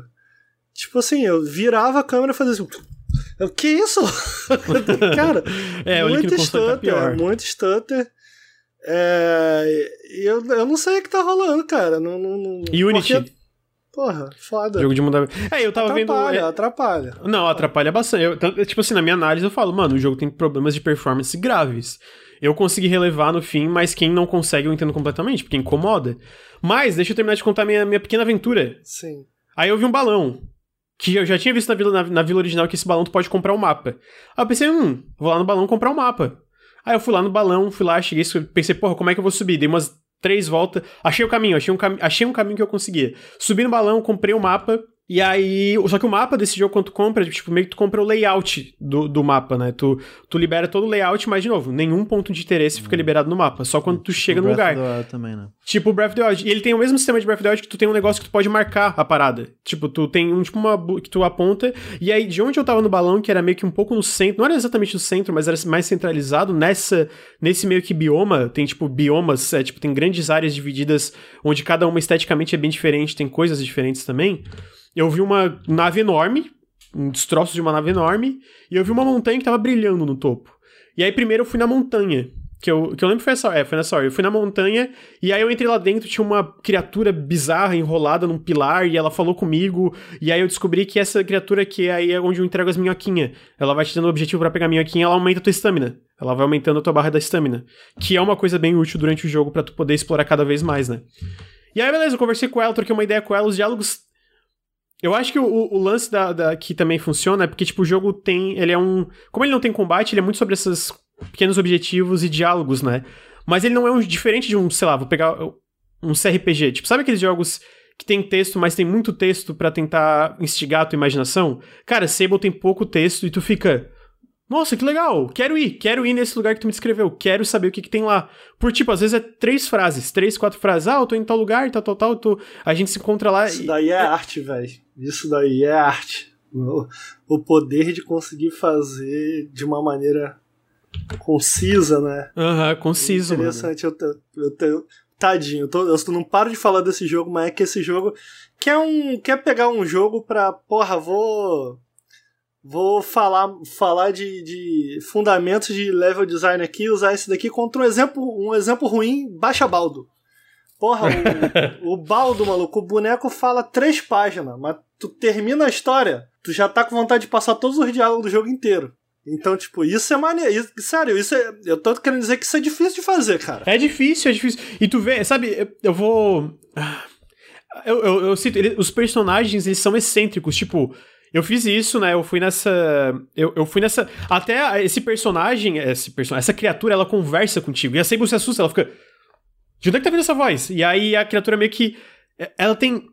Cara, três linhas de diálogo, tu já percebe, porra, essa criatura tem personalidade. Tá ligado? Tipo, esse tipo de coisa que conciso com, tipo, três falas, tu já pega que o personagem, a criatura ou qualquer coisa que seja tem uma personalidade que tu já entende na hora, assim. Eu acho que esse jogo faz isso muito bem, muito bem, sabe?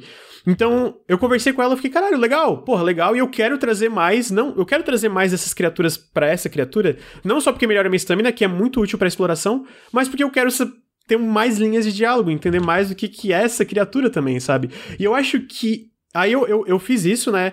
Passei na nave. Quando eu cheguei na nave, de novo, cara, tudo isso antes de nessa vila que me sugeriram para ir. Tudo isso tu já pode fazer de primeira, tudo isso pode fazer numa ordem completamente diferente do que eu fiz. Porque o jogo não tem nenhuma coisa que, tipo, proíbe. Assim, tipo, ah, não, tu não consegue chegar aqui porque tem pouca estamina. Não, tudo isso tu podia fazer de primeira já. Aí eu entrei na nave, mano, e dentro da nave tu faz umas coisas e tu também tem uma, tipo, tu descobre um, registro dentro dessa nave. E meio que esse registro é meio, ok, é um pedaço do que que são, o que que são esses destroços. O que, que, são eles? Mano, de verdade, eu fiquei obcecado, obcecado. Fiquei, caralho. Porque, tipo, o primeiro é mais. É, tipo, o primeiro não é ruim, é legal. Já, tipo, tu pega, ah, tem alguma coisa acontecendo. Mas conforme vai, tu fica, mano, eu quero saber o que, o que, que é isso aqui. E, mano, é tipo cinco linhas de diálogo, cada negocinho desse, tipo, sabe? É uma, são umas paradas muito concisas que, que consegue instigar a tua imaginação. De ficar, ah, será que vai para essa direção? Será que é disso aqui? Será que é isso aqui? E conforme tu vai explorando o mundo, Além, e, e, é isso que é legal, porque daí eu cheguei no, no, acampamento, de fato. E aí eu cheguei no acampamento e fui conversar com o maquinista. E o maquinista meio que já chega, ah, tu que é tal pessoa, né? Eu sei. É, tu tá atrasada. Daí ela, tu tava me esperando? É, tava te esperando tal, tal. Porque a torre de vento, daí, daí eu falei, não, pera aí, eu já arrumei a torre de vento. Daí ele, ele para assim, tu já arrumou a torre de vento?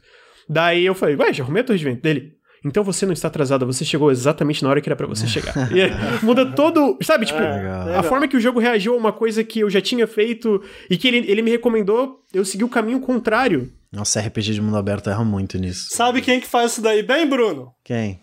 The Witcher 3! É verdade, é verdade. tem que dar esse troféu pro The Witcher. Eu quero jogar ainda The Witcher 3. E aí, o, o, lance do, do. Eu vou. São elogios fortes aqui, mas eu, eu, eu quero que vocês entendam qual parte. O último jogo de mundo aberto que eu fiquei tão curioso de explorar esse mundo aberto enorme foi o Breath of the Wild. Que eu olhava um ponto de interesse lá na PQP e ficava, caralho, eu quero saber o que é essa porra. Eu tô muito, tipo, eu tô muito curioso. E às vezes tu chega, cara, não tem uma linha de diálogo. É só visual. Uhum. E tu fica, porra, que é, massa. Tinha uma coisa do Breath of the Wild que me incomodava às vezes. É que tá, eu quero ir num ponto, eu chegava lá, tinha um, um ogro level 100 que me dava uma porrada, eu morria. Eu ficava, ah, depois eu volto.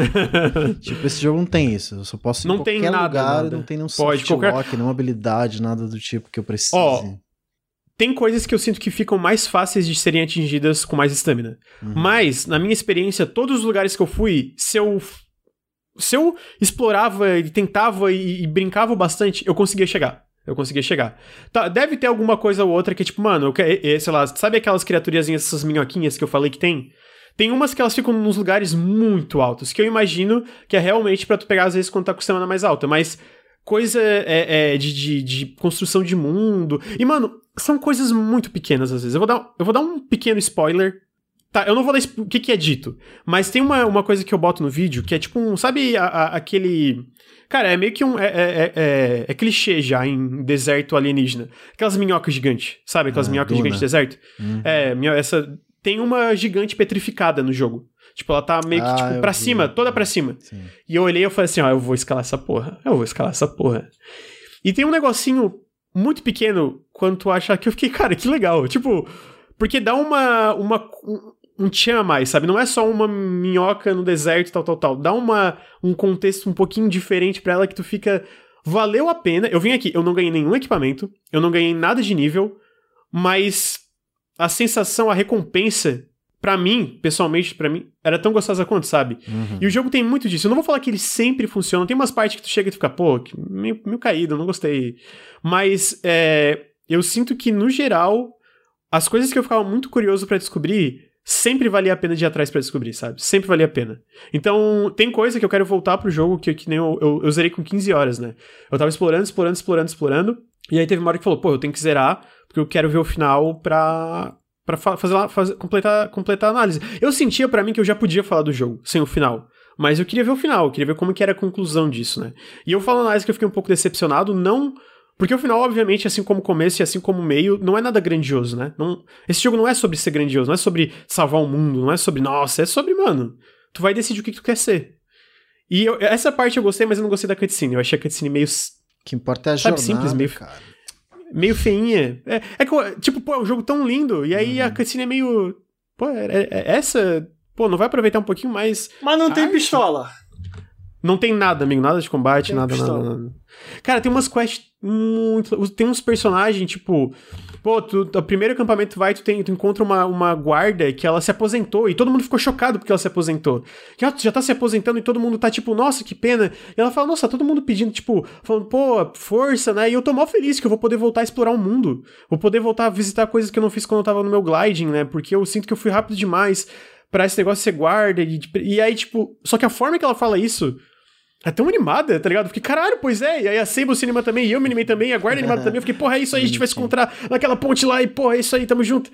E aí e eu sinto que o jogo todo era esses pequenos momentos, sabe? E aí eu fui indo nesses pequenos momentos, fui indo, fui indo, fui indo. Foi, deu 15 horas, mano. 15 horas de coisa que eu tava tipo, caralho, que gostoso explorar esse mundo. E eu falando na minha análise, eu quero um Sable-like, eu quero um jogo desse, desse estilo, exatamente dessa estrutura. Porra, explorar naves espaciais abandonadas e, e conversar e. Sabe, tipo, eu, eu sinto que o design que tem nesse jogo de ele poder ele poder acabar tão rápido e realmente vir de ti, porque eh, Breath of the Wild tem isso também, né? Tu pode ir direto no, no Ganondorf, mas é muito mais difícil conseguir finalizar o jogo ali, né? Tipo, tem gente que consegue, mas eu sei que eu não conseguiria.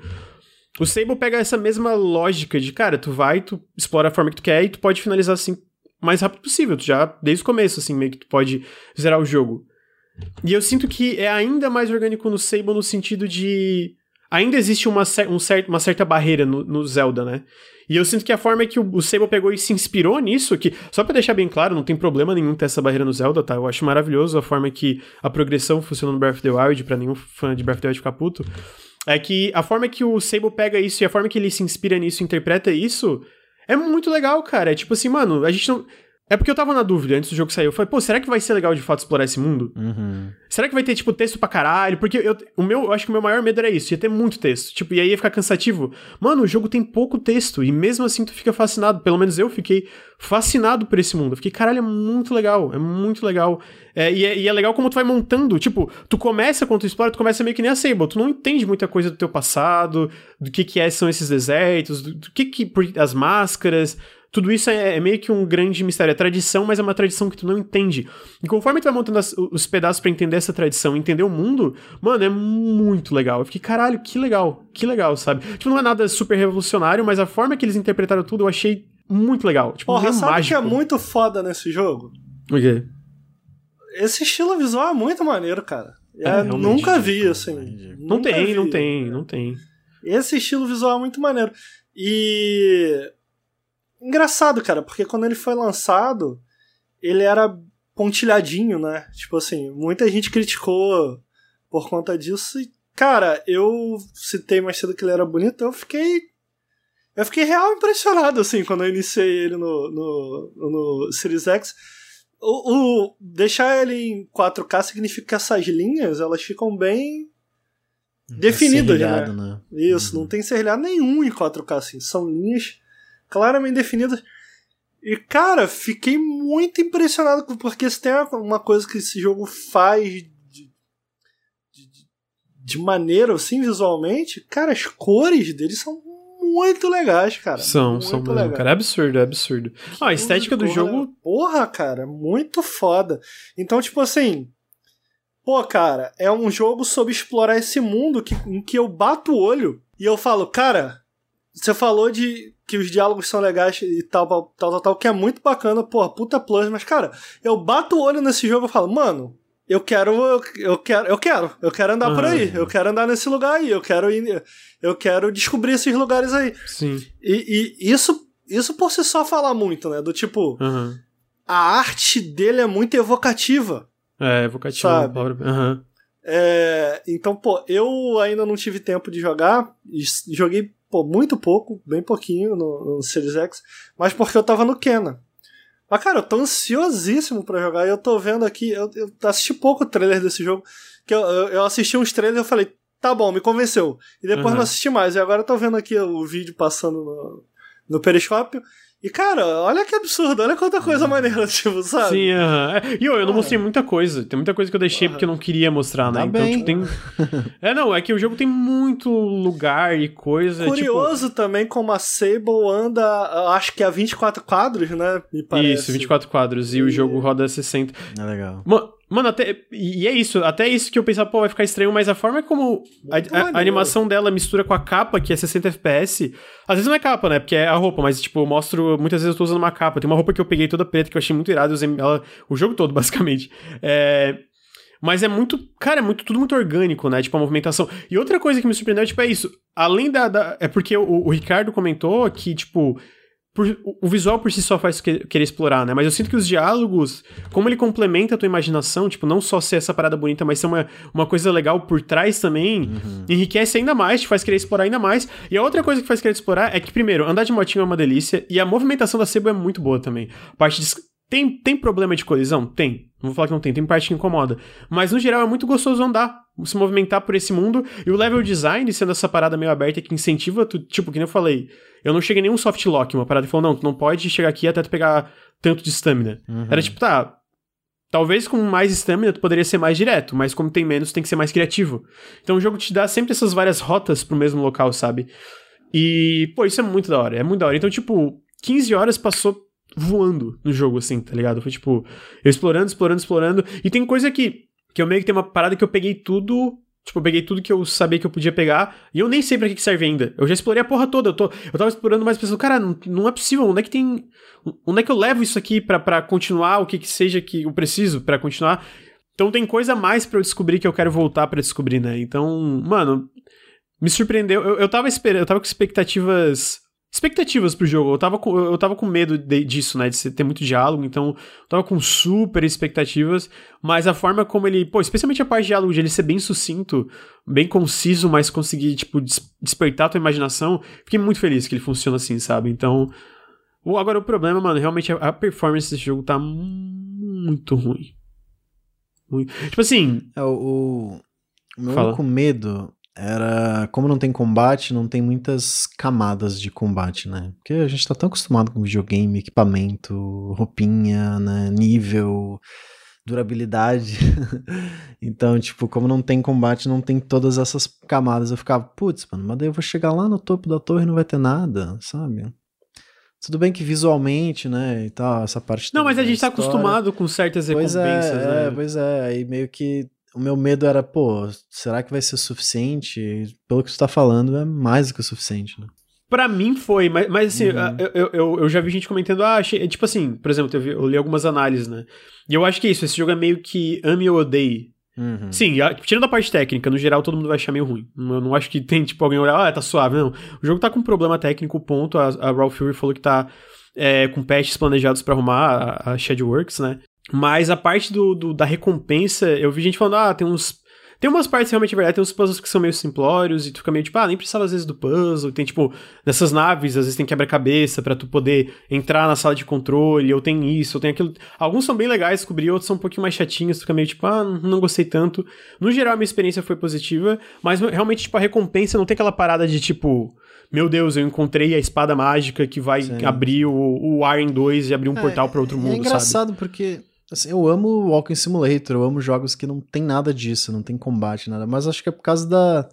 Quando você bate o olho a estrutura, sei lá, terceira pessoa, mundo aberto, sabe? Meio que é um jogo que chama essas coisas que a gente tá tão acostumado. Então, na Sim, hora uh -huh. que, né, que eu vi, pô, não, peraí, tal, será que vai funcionar?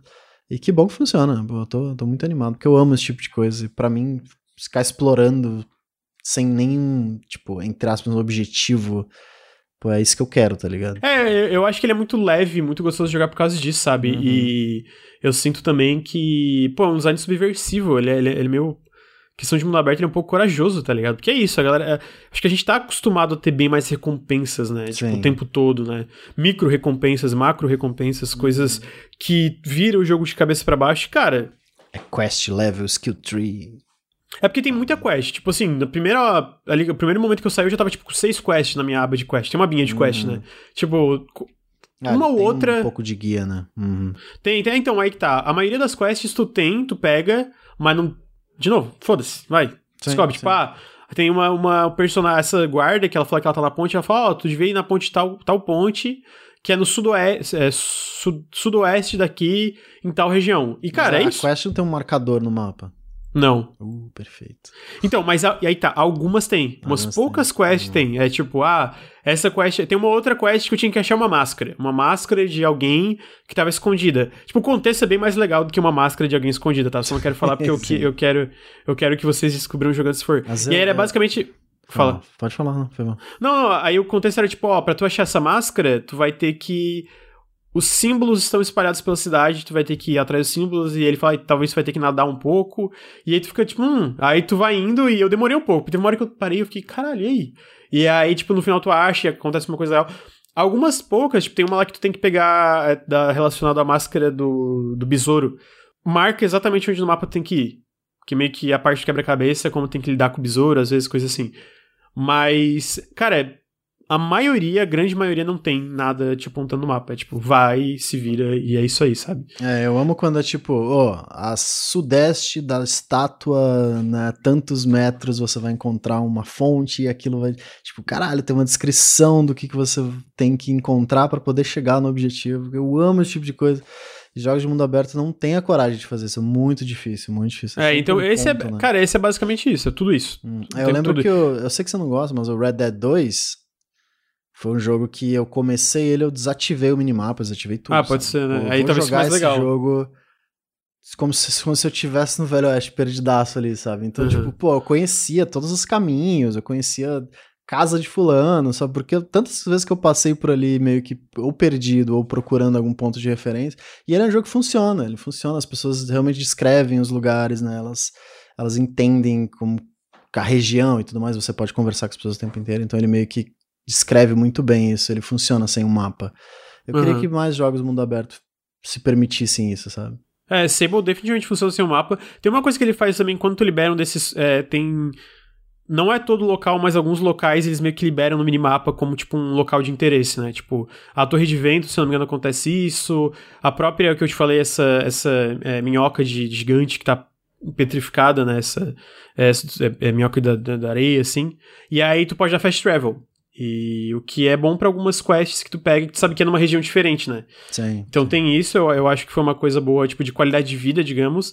Mas a parte das, dos objetivos em si é tudo isso, cara. Sem guia, no geral, é tipo, ah, mano, tem uma coisa acontecendo. Ah, tem uma lá que é. Ah, tem uma cidade. E aí tu tem que ir no reator de energia dessa cidade. E aí o, o guarda fala: ó, tem, o, tem esses eles têm esse cabo gigantesco que sai da cidade, tu tem que seguir ele pelo deserto, hum, às vezes ele vai por debaixo da areia, mas tu meio que segue a, a direção e aí tu chega até onde está o reator. Então, e às vezes tu descobre o reator antes mesmo de ir pra cidade, já, entendeu? Então, é meio que é, essa forma não... Faz muito isso também. Tipo, você tem que desligar a energia, você segue um cabo até onde vai chegar no gerador. Tipo, esse jogo nunca te falou nada, mas você meio que deduz, né? Uhum, então, cara, eu adorei isso, eu adorei. Acho, e eu acho que funciona muito bem pra esse mundo, porque ele é muito sobre essa. Tipo, é meio que a, a mesma.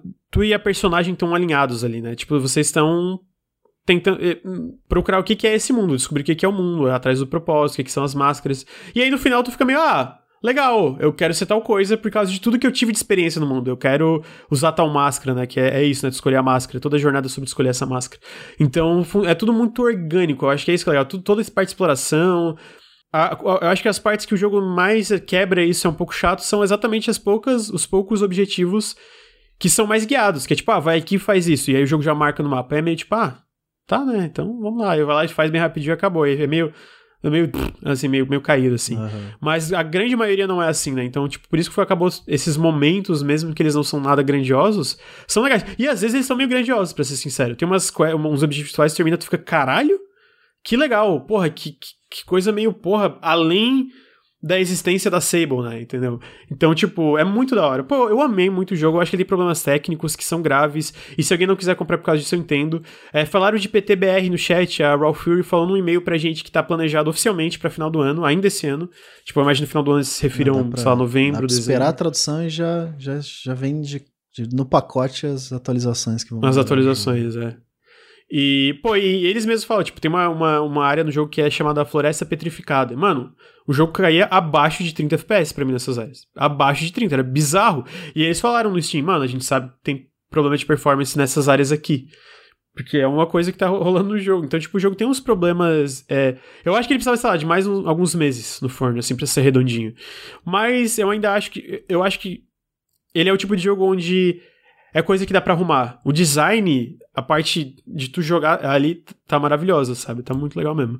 Gostei muito, gostei muito do jogo, gostei muito mesmo. É uma recomendação fácil para mim, tipo, acho que é um dos jogos mais interessantes de mundo aberto que eu já joguei, assim, mesmo com não, é, com problemas, as partes problemas técnicos, eu acho que por isso que eu quero que mais jogos se inspirem nele, porque eu acho que tem potencial para explorar muito mais coisa na direção do que que Sable fez, sabe? De, de um mundo aberto sem combate e, e, a forma de progressão não ser o tipo de progressão que a gente tá acostumado, de ser nível, arma nova e o personagem ficar mais. ser tipo um outro tipo de progressão. Eu acho que tem muita coisa para explorar nessa direção ainda, sabe? Então, Sim, espero que mais jogos se inspirem em Sable. Acho que é isso. Vocês têm mais alguma coisa que vocês queriam saber de Sable? Acho que não. Eu tô, tô ansioso para jogar. Hum, então. Vai ser muito bom. Sable. Já falei que o jogo é ridiculamente bonito. É ridiculamente bonito. Ele é. Caralho. Mano, e tem umas partes que eu parava e ficava assim, né? E, oh, tá aí, rapidinho antes de terminar. O design de som do jogo é fantástico. Pena que essa porra também tava com problema no meu PC, às vezes ficava picotando som, eu ficava muito puto. Porque a forma. O, o, tem uma matéria que saiu que fala que o jogo é tipo um, um ambiente com música lo-fi tocando no fundo, ao mesmo tempo que às vezes para a música e deixa só. Tipo, toda a parte do design do som, porque a, Jap a Japanese Breakfast, a. Putz, eu esqueci o nome dela. Eu, eu cito no vídeo, mas eu esqueci o nome da, da, da, cantora, né?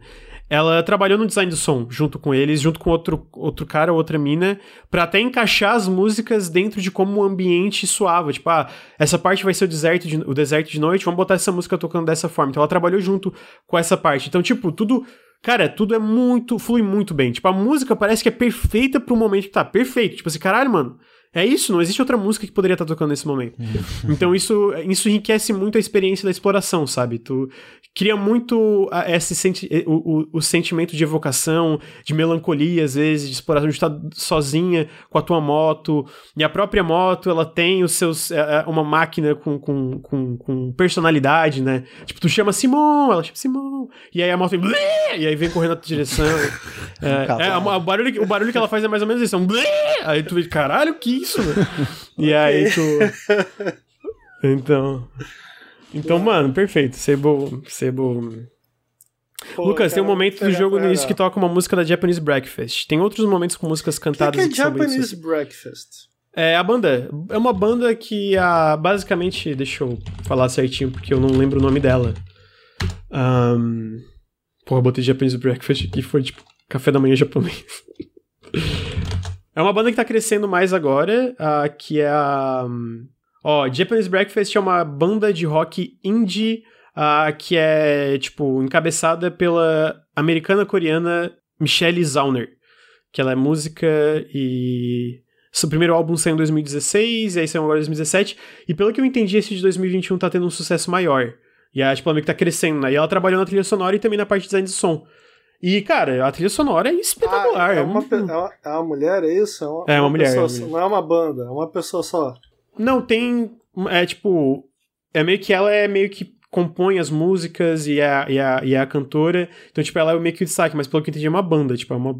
Tá falando aqui, pelo menos no Wikipedia, é porque eu não, eu não tenho tanto. Ó, membros: Michelle Zauner, que é a principal, tem o Peter Bradley, Craig Hendricks e Devin Craig, que eu acho que deve ser, tipo, outras, outros instrumentos, né? Então. Eu tava ouvindo mais, eu, não deu tempo de eu pesquisar mais como eu queria da banda antes do, do Periscópio, mas recomendo que escutem, porque algumas músicas que eu escutei eu achei maravilhosas. E a trilha sonora do jogo é maravilhosa também, então. É...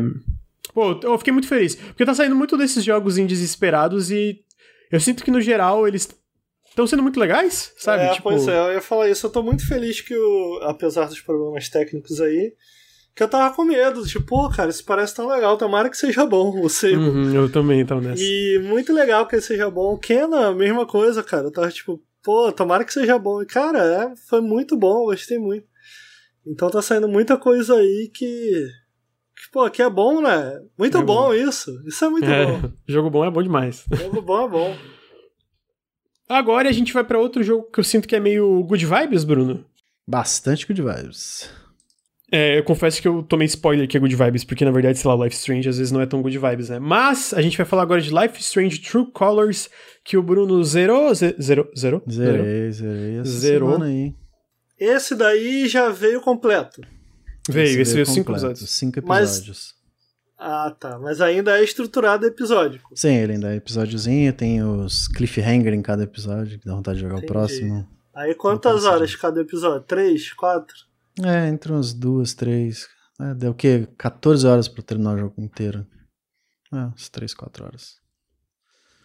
É, enfim, Life, é, Life Strange, né? Life Strange 3, ou seria o 4, não sei. Quem considera Before the Storm um jogo. É, eu, eu, eu acho que eu, o, o Before the Storm eles, eles mesmos consideram meio como spin-off, né? Eu acho é. que seria justo dizer que esse é meio que o terceiro. Ou, oh, só dá uma tem um, teve um salto visual, né? Eu lembro que eu vi os trailers e fiquei, pô, parece que é o primeiro Life Strange que tem um salto visual considerável, assim. É, e, e Gente, já, já que você puxou isso. design belíssimo. É, maravilhoso. É, É, a- essa Belíssimo. parte técnica, cara, faz muita diferença nesse jogo.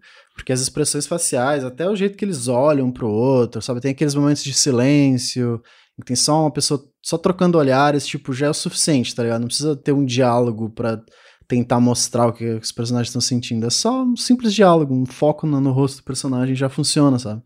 E, pô, esse salto já é uma diferença narrativa muito grande pra esse jogo. Perto do- dos outros dois, né? O 2 já, já era mais bonitinho também, mas esse tá, tá visualmente incrível. E, É 60 dólares? É um jogo de 60 dólares? é, ele tá, tá caro pra casa. Tá 300 Não, não. reais, Steam. Mas é um jogo de 60 tipo, É, uma um jogo, é um, é, é um Sim, jogo de 60 dólares. Ah, ok. Bom, mas o o Life Strange True Colors é, é a história da Alex. Ela é uma órfã que acabou de se mudar para essa cidadezinha do interior do Colorado, que é uma cidade. É, cara, uma- é uma vila, não é uma cidade, é um vilarejozinho com poucas casinhas, é tipo uma rua principal e poucas casinhas, tá ligado? E o irmão dela, o Gabe, mora na cidade e ele ficou muito tempo procurando por ela, porque eles meio que. Depois que certos eventos aconteceram na vida deles, eles meio que foram se separaram e foram vivendo em orfanatos, né, em outras, outras famílias e tudo mais. E aí ele finalmente encontrou ela e convidou ela pra morar na cidade aí, nesse. É Haven, alguma coisa, enfim, é uma cidadezinha do interior, bem pequenininha. E aí a, a ideia do jogo é mais ou menos essa, você meio que chega junto com a Alex, né? Então você, você não conhece ninguém além do Gabe, né? Você não, não sabe o que, que é essa cidade, o que, que as pessoas fazem nessa cidade tão pequena e tal e tudo mais. Tem o lado A e o lado B, o chat comentou aí, tem um capítulo chamado lado A e lado B. É, e você meio que começa devagarinho conhecendo a cidade, muito bonitinha e tal.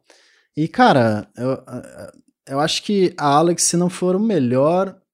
Tá, eu acho que é a melhor protagonista da série, assim. Ela é. Olha tipo, aí, é mesmo? Ela é mu Cara, ela é muito foda. E ele não é, tipo, tão. Porque os outros eram muito sobre. Muito coming of age, né? Era muito. Teen até perto de Young Adult. E aqui eles são um pouco mais velhos. Adolescente até jovem adulto, traduzindo, tá bom, gente? Isso, é, foi mal. Não, meu, tô usando Não, eu achei, também... achei essa informação aí maneira, porque, cara, É, porque. eu tô com vontade de jogar esse jogo só pelos trailers e a personagem. Eu Sim, falo, cara, eu é. quero conhecer essa personagem, eu quero saber mais. Porque já passou dessa fase meio de né, ensino médio, né, faculdade e tal, enfim, eles já meio que, ok, o que eu vou fazer da vida agora? Né, já é um próximo passo. Então já, já te dá uma. Já dá uma vibe diferente pro jogo, já dá uma parada meio. Né, a Alex é ela é bem mais, tipo. Uma personagem mais calma, mais centrada, acho que ela tem. é muito mais realizada, muito mais bem realizada, porque, tipo, as opções de diálogo que você tem são muito mais pé no chão, sabe? Uma parada bem mais.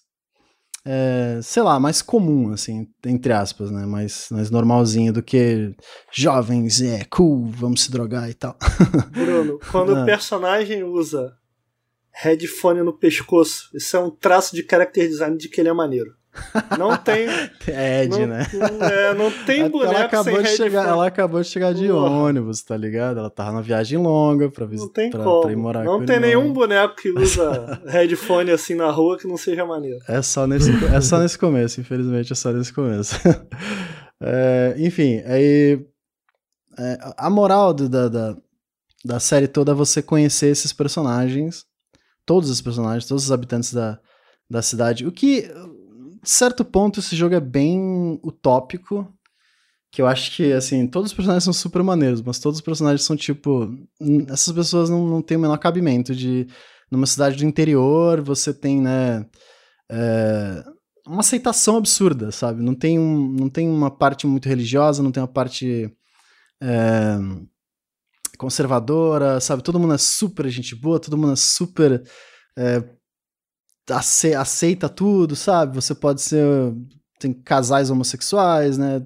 Tudo tranquilo, tudo normal, ninguém questiona ninguém, é tudo muito bonito, flores, tudo colorido. Deixa a gente sonhar, cara. É, Deixa não, pois é. sonhar. Eu acho que é uma parada que eu entendo algumas pessoas, tipo, quererem algo mais profundo, sabe? Querer questionamentos, porque, né, querendo ou não, ele é um. Ele foge muito da realidade nesse sentido. Mas ao mesmo tempo foi algo. Mas de vez em quando é bom, né, Bruno? Fugir um pouquinho Pois da é, realidade. foi algo É que- bom, jogo mas só- não é esse jogo aí que o boneco tem poder mental, Bruno? Então, calma, já vamos chegar no poder. Porra. E aí, tipo, pô. Pra mim foi tipo, pô, eu tava precisando, tá ligado? Eu tava precisando de um jogo que. Mano, todo mundo é super gente boa. Você pode ser quem você quiser e todo mundo vai te aceitar do jeito que você é. E, e é isso. Yes! tá ligado? Então isso já me- foi uma coisa que eu tava esperando. Depois do Life Strange 2, quem jogou Life Strange 2, cara, Life Strange 2 tem umas cenas.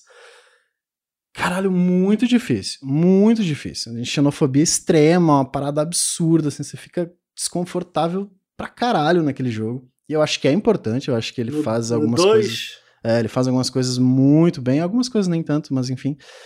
E, sabe, pra, pra partir pra um jogo que é só good vibes foi, pô, muito bom, muito bom. E. ah, mas assim, por trás dessas pessoas super legais, essa cidade existe uma empresa, a Typhoon, que era uma cidade de mineradores, né? Só as pessoas, ela, meio que a economia gira em torno dessa, dessa mineração e essa Typhoon é uma empresa global, assim, super gigante. Então todo mundo nessa cidade trabalha para essa Typhoon. E, enfim, eu não quero dar spoiler, mas enfim, acontece uma parada, meio que um acidente, por causa, culpa dessa Typhoon na cidade. E a Alex, que acabou de chegar, mas meio que se envolve com a galera, né? Todo mundo meio que né, se envolve. E ela meio que. Ok, vamos, vamos tentar entender o que, que- Porque tem alguma coisa meio fora, sabe? Meio. Hum, esse acidente não parece exatamente um acidente. Parece ter algo a mais ali. E ela começa a investigar. O jogo meio que vira um jogo de investigação, sabe? Você meio que questiona as pessoas, o que, que elas entendem sobre isso, sobre aquilo, sobre tal personagem e tal. E tem uma funcionária dessa empresa que tá sempre ali no bar e tal. E você pode conversar com ela e tudo mais. Então, meio que ele acaba focando mais nessa parte de investigação e nessa parte dessa empresa que é uma empresa, né, predatória pra caralho, é, né, tá ali meio que é, toda essa parte, ela quer expandir e tal, e tem toda essa parada, alguns habitantes estão tipo, ah, porque a gente tem que apoiar essa empresa, porque é o único jeito da gente conseguir grana e tal, e tem outras pessoas, tá, mas e o meio ambiente? Como que isso vai afetar, é, enfim, né, toda essa questão aí, porque é uma empresa que só visa lucro e tal, né, capitalismo. Então, meio que ela não tá pensando no bem dos cidadãos, é tudo mentira, né? Óbvio. Mas as pessoas meio que caem nesse papo, então você, você meio que, né, questiona essas pessoas e tudo mais. E só que ah, o twist, né, é, como é um jogo de Life Strange, você tem, o protagonista tem poderes, né? Porque não sei por que que isso é algo que existe nessa série, mas é. E só que diferente dos outros dois poderes que de certa forma são poderes que Qual que é o poder do 1? é voltar no tempo. Que E você do 2? O poder é Jedi. O menino lá levanta pedra e joga carro. E, E o 3? Esse aí. o 3 é o poder da empatia, Ricardo. E caralho? É o poder da empatia. Calma lá. Ah, Aí, co- diferente dos outros dois, principalmente do, do, do segundo, Eu sempre falei, caralho. que são, que são poderes meio que. que servem como uma. essa fantasia de poder, né? Que o, pô, o menino, é ba- o menino do 2 é basicamente um Jedi, né? Ele joga. ele levanta carro, então você fica. caralho, porra. E nesse aqui é meio que. não é um poder. É, qua- quase não é um poder. Você consegue ver uma aurinha ao redor das pessoas, tá ligado? Então. Se a pessoa tá triste, tem uma aurinha azul. Se a pessoa tá com medo. ela é gratiluz, é isso? Hã? Ela é gratiluz. Ela tipo, Gratiluz. sente energia, sente Isso, bad isso. vibe. É isso aí. Ai, Não, aqui é tem um- muito um bad pouquinho- vibe. Tem um pouquinho a mais, mas é, é, tipo, a pessoa tá com medo, aí tem essa aura roxa, aí você fica. "Hum, por que essa pessoa tá com medo, tá ligado? E você meio que tenta entender ou conversa com a pessoa. E só que você pode ir um pouquinho além, que você pode meio que sentir o que a pessoa tá sentindo. Então você meio que vai ter um, um, um feedback meio. Ah, eu tô com medo porque eu tô devendo meu Playstation que eu não paguei ainda. Fica, ah, tá, entendi. Você- aí você questiona. Desculpa. Mas, tipo assim, ela tem consciência de que é um superpoder ou não? Sim, Ela- sim, tem, tem ela tem. sim, Tem consciência, sim. Ah. Tanto que ela não conta pra ninguém, tá? Tanto dessa parada. Entendi. Ela conta pra uma pessoa, mas enfim. É, e aí, é, você meio que pode questionar a pessoa, meio que sabendo por que, que ela tá se sentindo daquele jeito. Às vezes eu acho um pouco. É porque esse jogo é tão good vibes que as pessoas que ninguém questiona quando você sei lá, a pessoa tá pensando em algo super pessoal, sabe? Você meio que chega, ah, então, você tá pensando nisso, nisso, nisso, a pessoa fica, sim, sabe? Todo mundo aceita ajuda, todo mundo yes, só que na, na realidade você fica, caralho, maluco, o que você tá falando? Como é que você sabe disso? Que porra é essa? Quem, quem, é, quem é você, tá ligado? Isso é meio invasivo e tal. Mas foda-se, o jogo meio que nunca questiona isso. O jogo nunca questiona que você tá meio que. É, é, intimamente conhecendo as pessoas sem que elas queiram, tá ligado? Mas foda-se, o jogo não quer saber disso, é que o ponto não é esse. Então tudo bem. E com, essa, com esse poder você meio que consegue conhecer muito mais rápido esse personagem, né? Porque de certa forma você sabe todos os medos, todas as tristezas e todas as raivas, enfim, que essas pessoas sentem. Tem um, um momento no, no, no capítulo 2 que é com a moça que ela é dona da, da floricultura é, é uma senhorinha e ela tem, ela tá com, ela tem um, um transtorno mental. E quando você tá saindo da loja, assim, ela meio que. Você sabe que ela tá com medo, tipo, um medo muito grande, assim, sabe? Aí você, caralho, mano, que porra é essa? Aí você meio que dá esse, esse solta esse poder aí para ver o que ela tá sentindo, e a Alex consegue sentir o que a pessoa tá sentindo, né? Então, meio que. É, quando é muito, um sentimento muito forte, o cenário ao redor meio que reflete esse sentimento, como se a pessoa estivesse vivendo em um mundo diferente, tá ligado? Então meio que parece uma névoa lá fora, você não consegue ver mais nada lá fora, as flores murcham, as paredes começam a rachar e tal. Toda uma, uma parte visual nesse, nesse sentido para meio que refletir o que esse personagem está sentindo. E aí você vai explorando esse cenário, tipo, olha as fotos e tal, e a Alex vai deduzindo que por que, que a pessoa tá sentindo aquilo, sabe? Porque você também tá sentindo, né? E aí você pode decidir ajudar ou não, interferir ou não, e tem, enfim, diversos arcos narrativos que esse conhecimento meio que vai. É, é, a galera. Tem muita gente que relaciona com Psychonauts e realmente ele lembra algumas, alguns pontos de Psychonauts, você não chega a entrar na mente das pessoas, né? Mas, mas ele meio que reflete essa parada, né? Ver o que as pessoas estão vendo, né? Ver, tipo, ver a visão de mundo das pessoas, basicamente. É, é, e toda essa questões mesmo psicológicas e tal, que, né, eu acho que ele trata isso muito bem, ele trata isso com muito cuidado e, e até de uma forma bem, bem positiva, assim, que eu acho que é muito legal. E então meio que você vai conhecendo essas pessoas com, esses, com esse poderzinho e, e por trás tem esse, toda essa investigação e tal. E o jogo foca muito mais nessa investigação do que em problemas pessoais dos personagens, sabe? Diferente dos outros jogos, que era muito mais é, muito mais pesado nesse sentido, né? Então, ele é uma vibe. investigando o que mesmo? A empresa lá que ocorreu um, ah, um acidente tá, misterioso. Acidente misterioso. Okay, okay. É. Eu sei que esse acidente Mas por que, que trailer de revelação. Eles? É porque é coisa é da cidade. Spoiler, é spoiler, seu é, Ah, entendi. Mas posso falar. Mostrou no trailer, mas eu prefiro mas não falar. Mas dá pra beijar na boca? Ou... Ah, meu Deus, dá, cara. Dá pra beijar na boca. Tem dois ah. personagens que você pode beijar ah, na boca, cara. Todo um jogo menina, aí. Você tem que escolher. Não, é, pô, mó vibe, o negócio mó vibe adolescente, tem que ter beijo na boca, pô. Tem, tem. Foi difícil escolher, eu confesso foi difícil escolher quais dos dois personagens eu ia beijar na boca, cara. Muito difícil. Os dois são muito bonitos. Mas enfim. Enfim, cara, é isso, cara. Life Strange, são cinco episódios, é, good vibe pra caralho, tem um poderzinho legal. E ele foca muito mais nessa parte de. Cara, no episódio 3. Ah, é bom, a história é boa, a é bom, é, boa. é bom, é bom. Eu acho que, assim, a parte da investigação é muito legal e ele questiona toda essa estrutura capitalista de um jeito muito. É, Bernie 2020, tá ligado? Só que, tipo, ele não chega a concluir isso de uma forma, uau, super, né, super filosófica, ou enfim, até muito política. Tá ali, ok, sabe, meio que, ok, é um questionamento legal, eu acho que é legal trazer isso, mas não é nada espetacular, nem né, um disco Elysium da vida. e mas é, não, mas realmente Disco, é que Disco Elysium, né, amigo? pois é. Porra, Disco Mas é legal que a base dessa história é algo desse tipo, é algo da cidade, é meio que uma parte meio, né, não focado em uma pessoa, como era um foco na Max e na Chloe, e no segundo jogo nos dois irmãos, né, meio que os personagens estão ali para meio que é, desenvolver é, a história da cidade, de é, como que interage isso, com essa pra, história em relação à cidade. Né? Isso, exatamente, para fixar né, essa parada. Então, meio que tudo gira em torno da cidade, né? É, é, meio que a Alex tentando encontrar um lugar que ela, um lugar que ela pertença, né? Porque ela é órfã, então ela meio que lutou a vida inteira para tentar encontrar um lugar.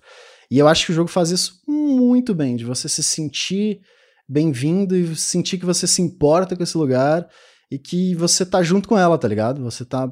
Eu me mudei junto com ela, então eu tô passando pelo mesmo momento que ela tá passando e no fim essa cidade importa tanto para ela quanto para mim, tá ligado? E eu acho que isso é, pô, eles fazem, fizeram isso muito bem.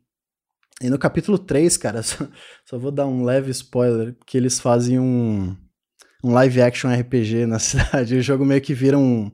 Vira um jogo de RPG que você faz questzinha e tal. Cara, é muito divertido. Tem, tem várias coisinhas assim que são muito fofas esse jogo. Ele é bem mais aberto que os outros, eu sinto. Porque meio que você pode andar pela cidade de boa e visita as lojas, fala com as pessoas. Ele é um pouco mais.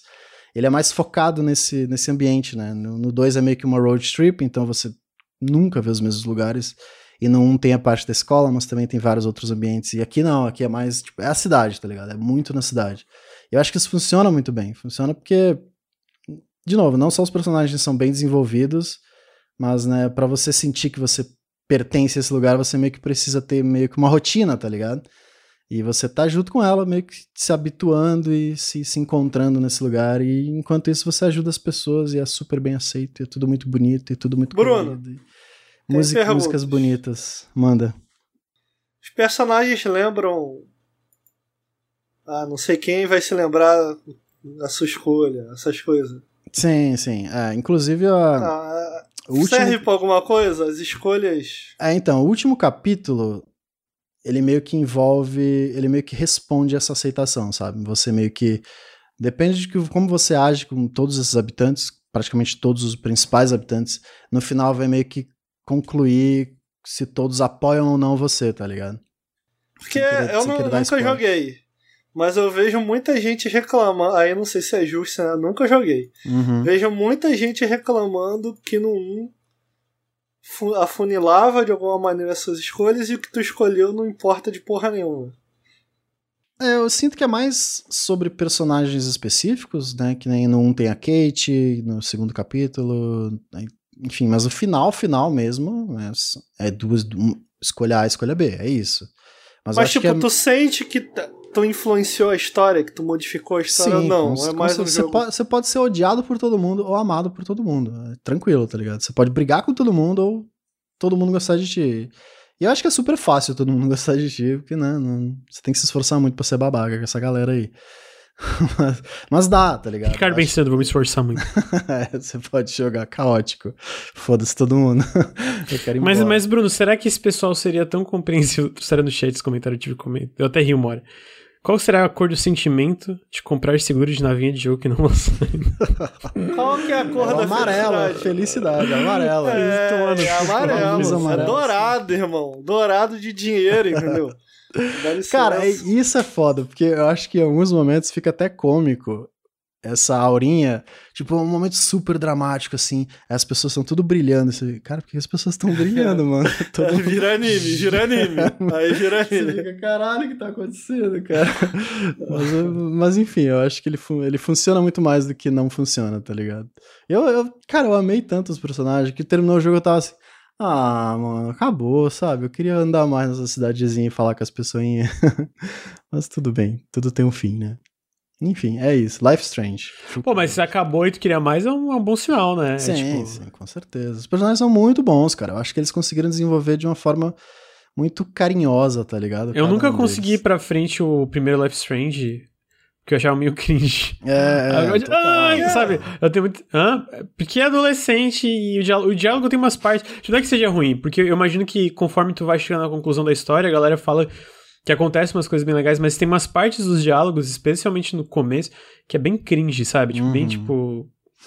Tipo, adolescente mal escrito. Sim, é total, total. Não tem muito disso. Esse aqui é muito mais pé no chão nesse sentido. Então, quero, quero jogar. Assim, me convenceu na parte de querer jogar, mas 300 reais, né? É. Complicado, é complicado. Tá Porra, no Steam, deixa eu ver aqui se tu abre Life Strange True Acho Colors. 350 com 299,90. Vai. To... Não, normal. A base é 299,90, 350 Sim. com DLC. Aí fica difícil. É muito caro. Porra, dos... muito porra vai. Oh, a, Square, a Square é uma. Porra, a Square é uma otária Ainda mesmo, né, bem né, que eu tenho um amigo que tem o jogo e eu baixei no chat. a Raquel vai jogar também no chat, pô. Ah, cara, o jogo parece. Velho, eu. Eu Elogiei incansável. Hoje a gente só tá falando de jogo bonito, né? Menos esse último aí. Ah, para, não. Vai tomar no cu, porra. Não, não, não, Nem mente, não mente pra si mesmo. Essa personagem é muito legal, cara. Eu quero, eu quero saber mais. Que design legal. Porra, ficou muito É impossível maneiro, não se apaixonar por ela, cara. Ela é Caraca. muito foda, ela é muito legal. O irmão dela também é muito é muito maneiro. Todo mundo é muito maneiro. Todo mundo é muito maneiro. E até as músicas, cara, eles, eles têm várias músicas Nossa, e ficou né? muito, ficou muito, tá muito legal, assim, tipo assim, o rosto dos personagens tá bem humano, uhum, né? Eu senti sim. que nos outros, assim, é, é porque tá, um, tá bem humano, mas ao mesmo, ao mesmo tempo estilizado no ponto certo, sabe? Sim. Uhum, tipo... Sim. Oh, e na moral, bem mais bonito que os jogos da Dontnod. Eu sinto que no geral o Dontnod... Ah, esse não é da Dontnod? Não, não, esse não, é esse da, é da Deck. Nine, que fez o... Ainda, o Before the Storm.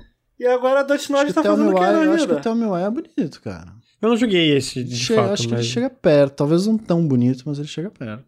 Ah, ser, a, a Dotnod não tá fazendo mais Life is Strange, é isso? Não, eles não estão mais trabalhando Square, com a franquia. Né? Eles deram pra daqui. É. Eu, eu sinto que esse jogo tá fazendo mais barulho que o Tell Me Why, não? Fez, acho que fez mais. É, o Tell Me Why cai, é bom, cai, ninguém jogou, né? O Why cai mais nessa parte, ele é um pouco mais difícil, né? Ele é um pouco, que ele traz questões mais difíceis. Esse aqui é muito good vibes. Mas ao mesmo tempo ele, o Why se esquiva bastante também. Eu não sei, não sei. Tem aquele, tem aquele Twin, Twin Mirror, né? Ah, isso aí saiu, né? né? Caralho, isso aí saiu. Esse saiu e quase ninguém falou. A Dontnod tá meio flopada também. Eles começaram a investir mais jogos próprios, eles fecharam né, um, um acordo com pera a Pera aí, não, pera aí. Mas o Why é muito bom. É muito Rapidinho. Bom. O, a Dotnod não é da Square. Não, é uma empresa independente. Ah, eles pegaram tipo a IP e ficaram para eles e. É, porque basicamente a Square financiou o primeiro Life Strange e quando ela financiou a, é, é, a IP não foi pra Dontnod, foi pra Square.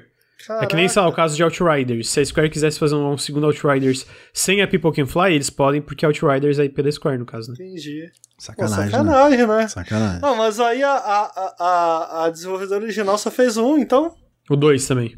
O 2 também. Um e o 2, é, e a Deck Nine fez o Before the Storm. Inclusive tem uma personagem daquele jogo que tá nesse aqui. E fez esse. Mas o Bruno gostou mais desse do que do 1? Cara, é que é muito diferente. Eu acho que é essa a moral. São jogos muito diferentes. São jogos que querem trazer questões diferentes, sabe? Eu acho que tem espaço pros dois. Eu entendo quem ficar, tipo, ah, mano, esse jogo é só pessoas tocando violão, bebendo cerveja, dando risada. Pô, top! É, pois é, eu acho legal, eu acho legal de vez em quando ter mas eu entendo que, pô, não, eu queria algo mais político, algo que questionasse mais, né, o nosso mundo à nossa volta, e, né, tudo bem, eu entendo críticas para cada lado. Eu cara, acho que o, justo, o Life Strange, eu acho que o Life Strange, ele, ele toca em questões, cara, muito, muito atuais, tá ligado? Um tem muito do, de depressão, de bullying, o 2, porra, o 2, cara, sobre xenofobia, que são dois irmãos que eles são filhos de mexicanos, né? E eles moram nos Estados Unidos, então tem, tem o, o muro de Trump lá, tem toda aquela porra toda, meio que você entende como que é você tá nos Estados Unidos em que todo mundo te odeia, sabe? É muito, é muito tenso. Mas ao mesmo tempo tem, tem espaço pros dois, sabe? Eu acho que tem espaço pros dois. E é bom a série meio que, sabe, andar em vários caminhos, eu acho legal. Eu acho, assim, trazendo para um pouco pra minha realidade. Porra, é legal quando você tem um jogo que trata de questões raciais, que acaba falando contigo de alguma maneira, você se enxerga ali, você enxerga as tuas dores ali, aquilo atrai, aquilo é interessante. Muitas vezes, porra, expande para um debate. É muito legal quando tem isso. Mas, tipo assim, ao mesmo tempo é muito cansativo quando, porra, se tem um preto no jogo, automaticamente, ah, a gente tem que falar de racismo, olha, sim, olha como o racismo é ruim. Às vezes, cara, eu quero, eu quero controlar um negão, dar uns tiros e fazer uns bagulho. E é só isso que eu quero. Eu não quero mais uhum. nada, entendeu? Eu achei, achei interessante falar isso que eu tava vendo uma matéria. É tem uma newsletter do Jason Schreier que ele traz pessoas e teve uma, uma, uma, jornalista, eu acho que ela comentou, pô, que é do próximo jogo, só para comentar que ela falou, é legal eu jogar Deathloop, e não que não tenha que ter isso, mas tipo, é, é um jogo com uma, um protagonista negro que não é sobre uhum. a negritude dele, né? Ele, como tu falou, metendo tiro em todo mundo e, porra, e a história do jogo sendo contada. E com estilão e maneirão, nesse, porra, nesse maneiro, cara. A Alex e o Gabe, eles são descendentes de coreanos, se eu não me engano, e Uhum. Sabe, não tem nada do tipo relacionado a esse tipo de coisa, nem personagem. Uhum. é, os personagens negros ou outros personagens. Se bem que não tem tantos também. É porque pode se tornar cansativo, entendeu? Sim, tipo total. assim, pô, você só quer, você só tem... quer jogar com. Né, você tem um personagem LGBT, você só quer ser um personagem tu, LGBT. Tu, não sabe, tu não tem nenhuma outra história que tu tem para contar. Sim se tiver um personagem negro ou, de qualquer minoria, é, ou qualquer, é. qualquer, Não tem nenhuma história que tu possa contar, a não ser uma tragédia, uma coisa muito ruim. Pô, cara, sabe? Sim, sim, total. É, então, tipo assim, eu, eu acho. Eu acho o, a ideia de, pô, não, cara, é uma parada mais good vibes, tá? Ainda mais porra, num contexto de pandemia, sabe? Né, tipo, ainda pô, mais legal, legal Nossa, cara. eu precisava, eu, eu não sabia, mas eu precisava é. muito desse jogo. Eu acho bacana. Acho Quentinho no coração. Eu vou jogar esse jogo, eu vou jogar esse jogo. Joga, joga. Primeiro eu vou jogar o Sable, depois eu vou jogar esse. Você gosta de ficar olhando o cenáriozinho e olhando. Nossa, ele tem eu muitos gosto, detalhes. Esse jogo parece muito, muito legal, legal, cara. Eu acho que é isso sobre Life Strange. É isso, é isso. Antes de a gente encerrar, então, a gente tem mais um e aí eu acho que a gente não precisa se aprofundar porque tem um vídeo muito amigo, aprofundado. Oi. Rapidinho, deixa eu te fazer uma questão aqui. Claro, amigo. Ninguém assiste Sex Education, não? Nem você, nem o Bruno? Eu assisto. Não assisto, eu, eu não assisto. Você tá assistindo? Eu não comecei ainda a terceira. Cara, que terceira temporada boa, cara. Ah, Pô, é? vai assistir, chat, vai assistir. Nossa, eu acho... eu tinha achado incrível. Para mim foi a melhor temporada do seriado até agora, a terceira. Muito. Que terceira temporada maravilhosa. É porque vocês estavam falando desse joguinho de adolescente e me lembrou, desculpa. Imagina. Hum. Muito bom. Ou, oh, outra coisa. A gente tá aqui no Periscope, eu, eu abri o Twitter uma hora e vi uma notícia. É, Ricardo, eu acho que tu tem uma notícia. notícia boa. A Crystal Dynamics.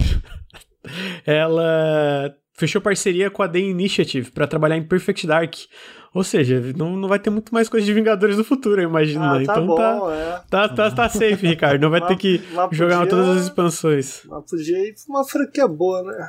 Não, eu, eu, eu acho que vai dar tudo errado isso aí, mas achei bom porque eu lembrei do, da, do periscópio do Vingadores.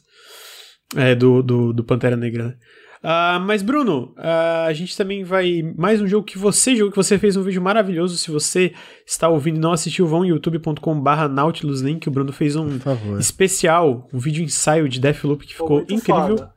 Ficou Foda, incrível. Né? Ele falou sobre Deathloop, sobre Immersive Simulators, sobre o gênero stealth. Ficou muito top, então recomendo que vão lá assistir.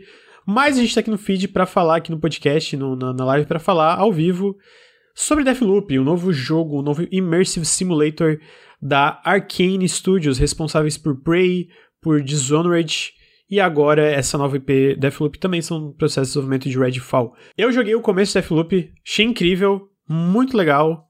Um pouco difícil de explicar, eu tentei no café com videogames no dia das impressões. Ele não é tão difícil de entender jogando, é. mas explicar é um pouco complicado. Mas é, Deathloop, Bruno, por que, que ele é o seu candidato a jogo do ano? Maior, maior candidato, eu acho, não sei, talvez. É, tá lá, tá lá. Provavelmente vai estar vai tá entre os dois.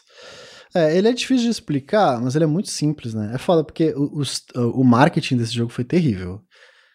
Pô, eu, eu, até no jogar eu tava tipo, caralho, mano, vai ser Call of Duty essa porra.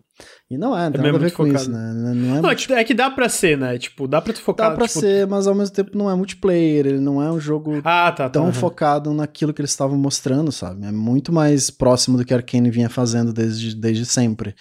E foi uma surpresa, de certa forma. Caraca, não, pera aí, Arkane tá aqui. Eu achei que eu não ia encontrar, mas Arkane tá aqui. E como que ele funciona, cara? Você, ele tem umas 5 horas de tutorial, o que, o que diz bastante sobre essa complexidade de, de te explicar a parada. Que é Pô, mas é um tutorial gostoso, cara. Sim, Eu sim. É um tutorial sim, gostoso é. de jogar. Tipo, é porque tem tutorial que é chato, tá ligado? É tipo paradão. É, não, e esse é, meio tipo. Um... Diga. Não, é não, é só porque é isso, talvez o que tu ia falar que não é exatamente um tutorial, né? Tipo, é. mais uma, uma introdução. É porque introdução e tutorial é diferente. tutorial me remete a. É, link, link, é, usa, aperta X pra é. tal coisa, ou tipo, Mega Man, Mega Man, sabe aquele vídeo do. Tem o do Ego Raptor, acho que é, que é. Mega Man, Mega Man, eh, Mega Man, Mega Man. É, então, tipo, não tem isso, né? Yeah. Então eu acho que é muito mais orgânico, assim, como tu aprende, né? É, ele meio que te, te mostra uma, a, armas, né? E você recebe, você pega a primeira arma e ok, você tem toda uma sessão para você conhecer essa parada, né? Então ele meio que se estende bastante para te dar tempo de você absorver aquilo lá, porque realmente é, é, é um pouco complexo no começo. Mas assim, é, você tem armas, obviamente. Você tem um facão, que é, que é a melhor arma do jogo, é o facão. Não, muito boa, não, muito pô. boa. E você tem uma, um itemzinho de hack que é muito interessante, né? muito rápido de você usar ele para certas coisas específicas. E você começa no, nesse primeiro mapa que, assim, up down, que é meio que uma cidadezinha, tem o quê? Umas 5, 6 casas, sabe? Um, uma biblioteca, mais umas outras paradinhas. Um, os mapas não são grandes, eu acho que isso é muito importante. Eles são, são muito concisos, mas eles são muito densos, muito densos. Então, tipo, se você entra numa casa, cara, você vai ter umas quatro ou cinco informações diferentes dentro dessa casa, algumas que você nem sabe que são acessíveis, que são você não tem acesso agora, né? Enfim. Então você meio que começa nessa primeira, primeira parte que, que, que, ele, vai, ele meio que te dá um escopo, né? Ele te bota nessa primeira cidade, nesse primeiro loop, nesse primeiro horário, meio que pra te, pra te guiar lentamente. E. Só que depois que você faz essa, certas. É, certas. certos objetivos, é, você libera meio que a opção de manter alguns itens em cada loop, né? Você meio que tem uma coisa chamada resíduo, né, resíduo de, de loop, que alguns objetos ficam meio brilhando e tal, alguns, alguns itens você pode trocar por resíduo, são meio que, é meio que XP, né, então você pega essa, esse resíduo e você meio que atrela certas armas ou certos upgrades e tal, para poder manter aquilo no próximo loop. E quando você morre, você deixa esse resíduo no chão, então você tem que voltar a buscar, é meio que uma parada meio Dark Souls assim, mas nada muito complexo não. É. E o, o, a estrutura assim, são quatro mapas, quatro mapas tensos. É o, o Rochedo, que é um lugar meio, meio aberto, assim. Aí tem uma, a Bahia, que é um mapa. É, tem uma fábrica, meio, meio mais fechadinho, assim, meio mais subterrâneo. Aí tem a Updan, que é aquela cidadezinha, e tem uma. E tem a outra cidade de baixo lá. Eu devo ter confundido. Ah, eu, é, é difícil de lembrar os nomes é, mesmo. São quatro tipo... mapas e quatro horários diferentes, que é manhã, meio-dia, tarde e noite. Só que assim, cada horário muda meio O mapa que, muda completamente. É, muda completamente os mapas, assim. Então meio que... É, assim, só pra... Talvez o, o, o layout geral é o mesmo, né? De, é. de ser esse lugar da ilha, mas de verdade, muda completamente. Muda completa... Muda as coisas que você pode descobrir, muda local de muita coisa, muda... É, tem muda áreas, completamente, tem áreas acho. inteiras, assim, tipo, na... Na, no Rochedo tem uma, uma base inteira do Frank lá que só pode ser acessada de manhã. Então, nossa, aquele lugar não tem mais em outros horários. Então você tem que ir de manhã, você meio que. E, e, e, como o loop é. Tudo se passa num dia só, nesses quatro horários, você meio que tem que se organizar. Ok, se eu for no Frank agora de manhã, eu não vou poder ir nas outras três áreas agora de manhã, que eu não vou poder encontrar tal coisa, enfim. E você meio que decide uma rota para esse, teu, esse teu loop e toda vez que você entra numa fase, é impossível você não achar informações novas. Informações pode ser o quê? Pode ser uma notinha, pode ser um log de áudio, pode ser uma arma, pode ser um personagem em um lugar específico, pode ser um upgrade, enfim, pode ser qualquer tipo de coisa que te dê algum um novo passo para o teu objetivo principal, que o teu objetivo principal é matar os oito visionários em um loop só. Você tem que conseguir de alguma forma ir nesses quatro lugares, nesses quatro horários e matar todo mundo. Né? Então você não pode ir. Se você for de manhã e matar uma pessoa só, já não vai dar certo. Né? Porque você tem que matar pelo menos dois cada vez. Né? Vamos dizer mais ou menos assim. E aí você vai reunindo essas informações. Você vê, ah, fulaninho mora em tal lugar. Né? Ele vai estar tá lá de tarde, mas de noite ele vai ir para outro lugar falar com fulaninho. Você, hum, entendi. Então fulaninho quando o fulaninho se encontrar aqui lá, eu posso matar os dois ao mesmo tempo. Então eu já vou ficar de olho nesse mapa, nesse horário, porque isso é importante para mim. Aí quando você vai lá, você encontra os dois, você mata, e você encontra outra informação de outra pessoa. Entendeu? Ele, ele o tempo inteiro ele te dá, te, tá te dando um próximo passo. Ele, se você uhum. nunca entra num loop à toa. Sabe?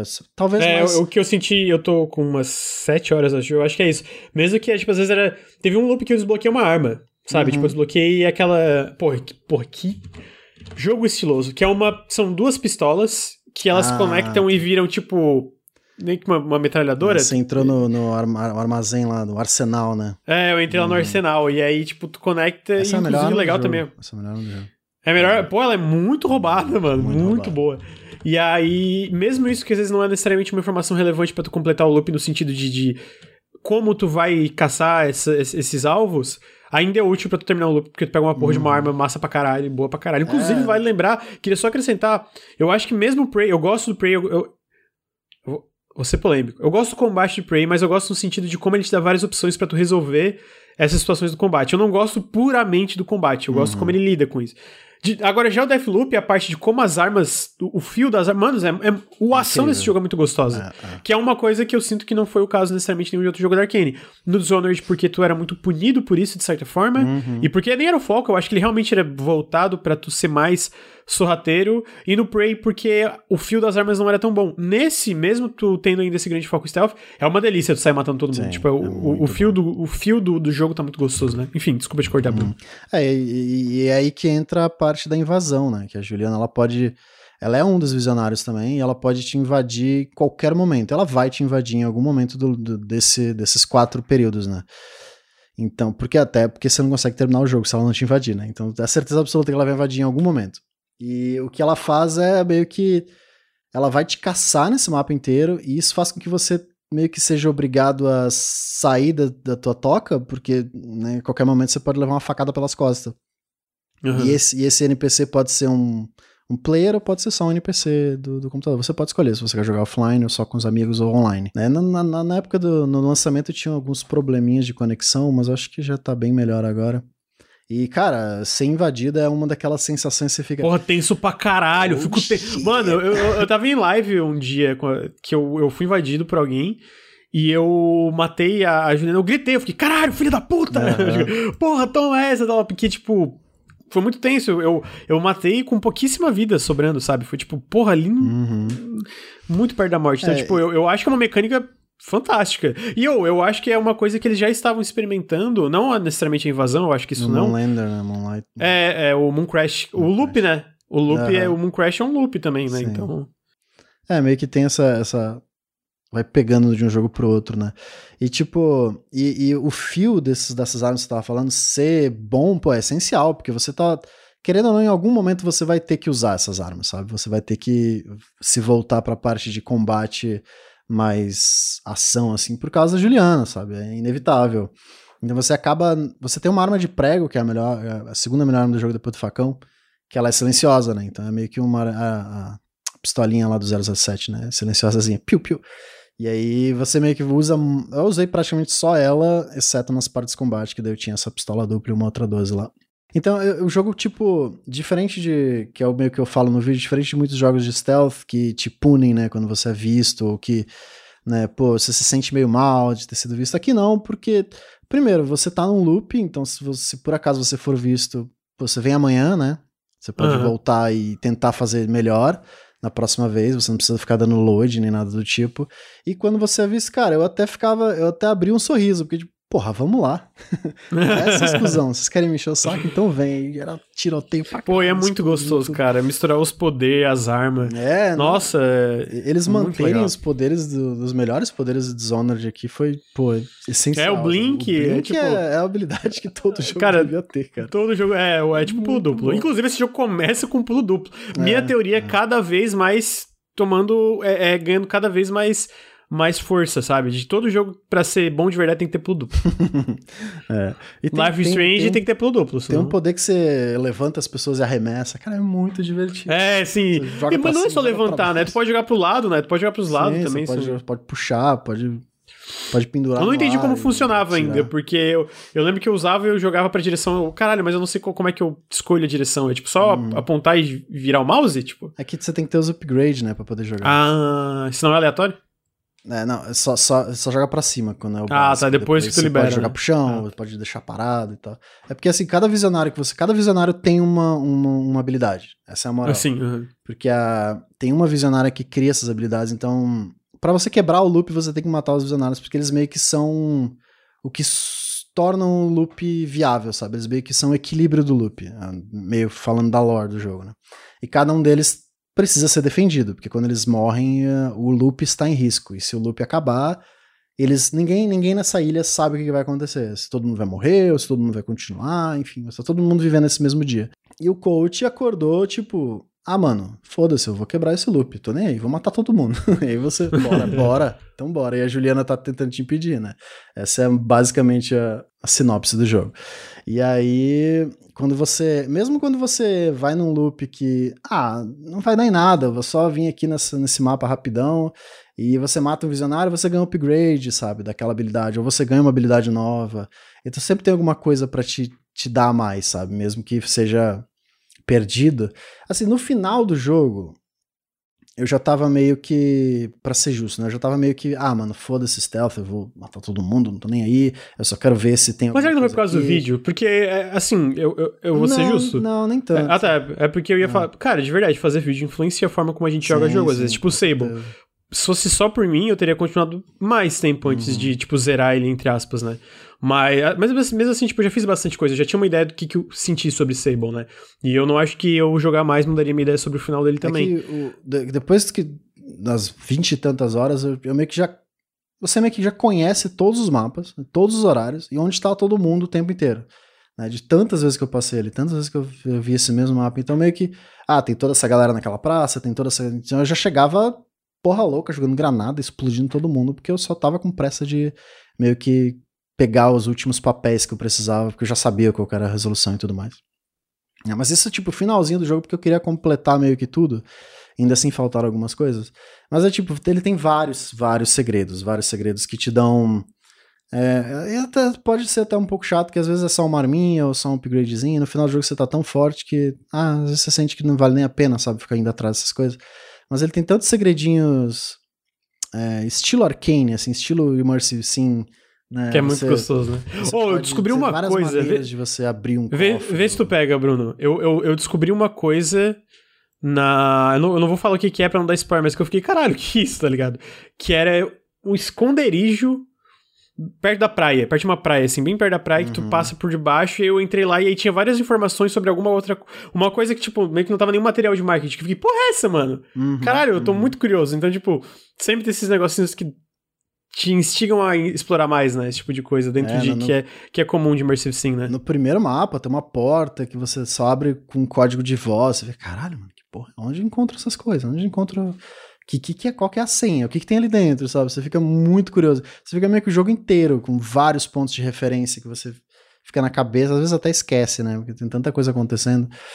E, pô, o level design desse jogo, cara, Deus do céu, é muito vertical, é muito foda. Você tem sempre inúmeras opções para você entrar num lugar, para você até derrotar os visionários, sabe? O, o Alexei, que eles mostram muito no, no, nos trailers, que eu acho que eles usaram mais ele, então não chega a ser é, uhum, foi bem mais ele. Mas você tem, tipo, tem um momento lá que eles estão fazendo meio que um show de comédia.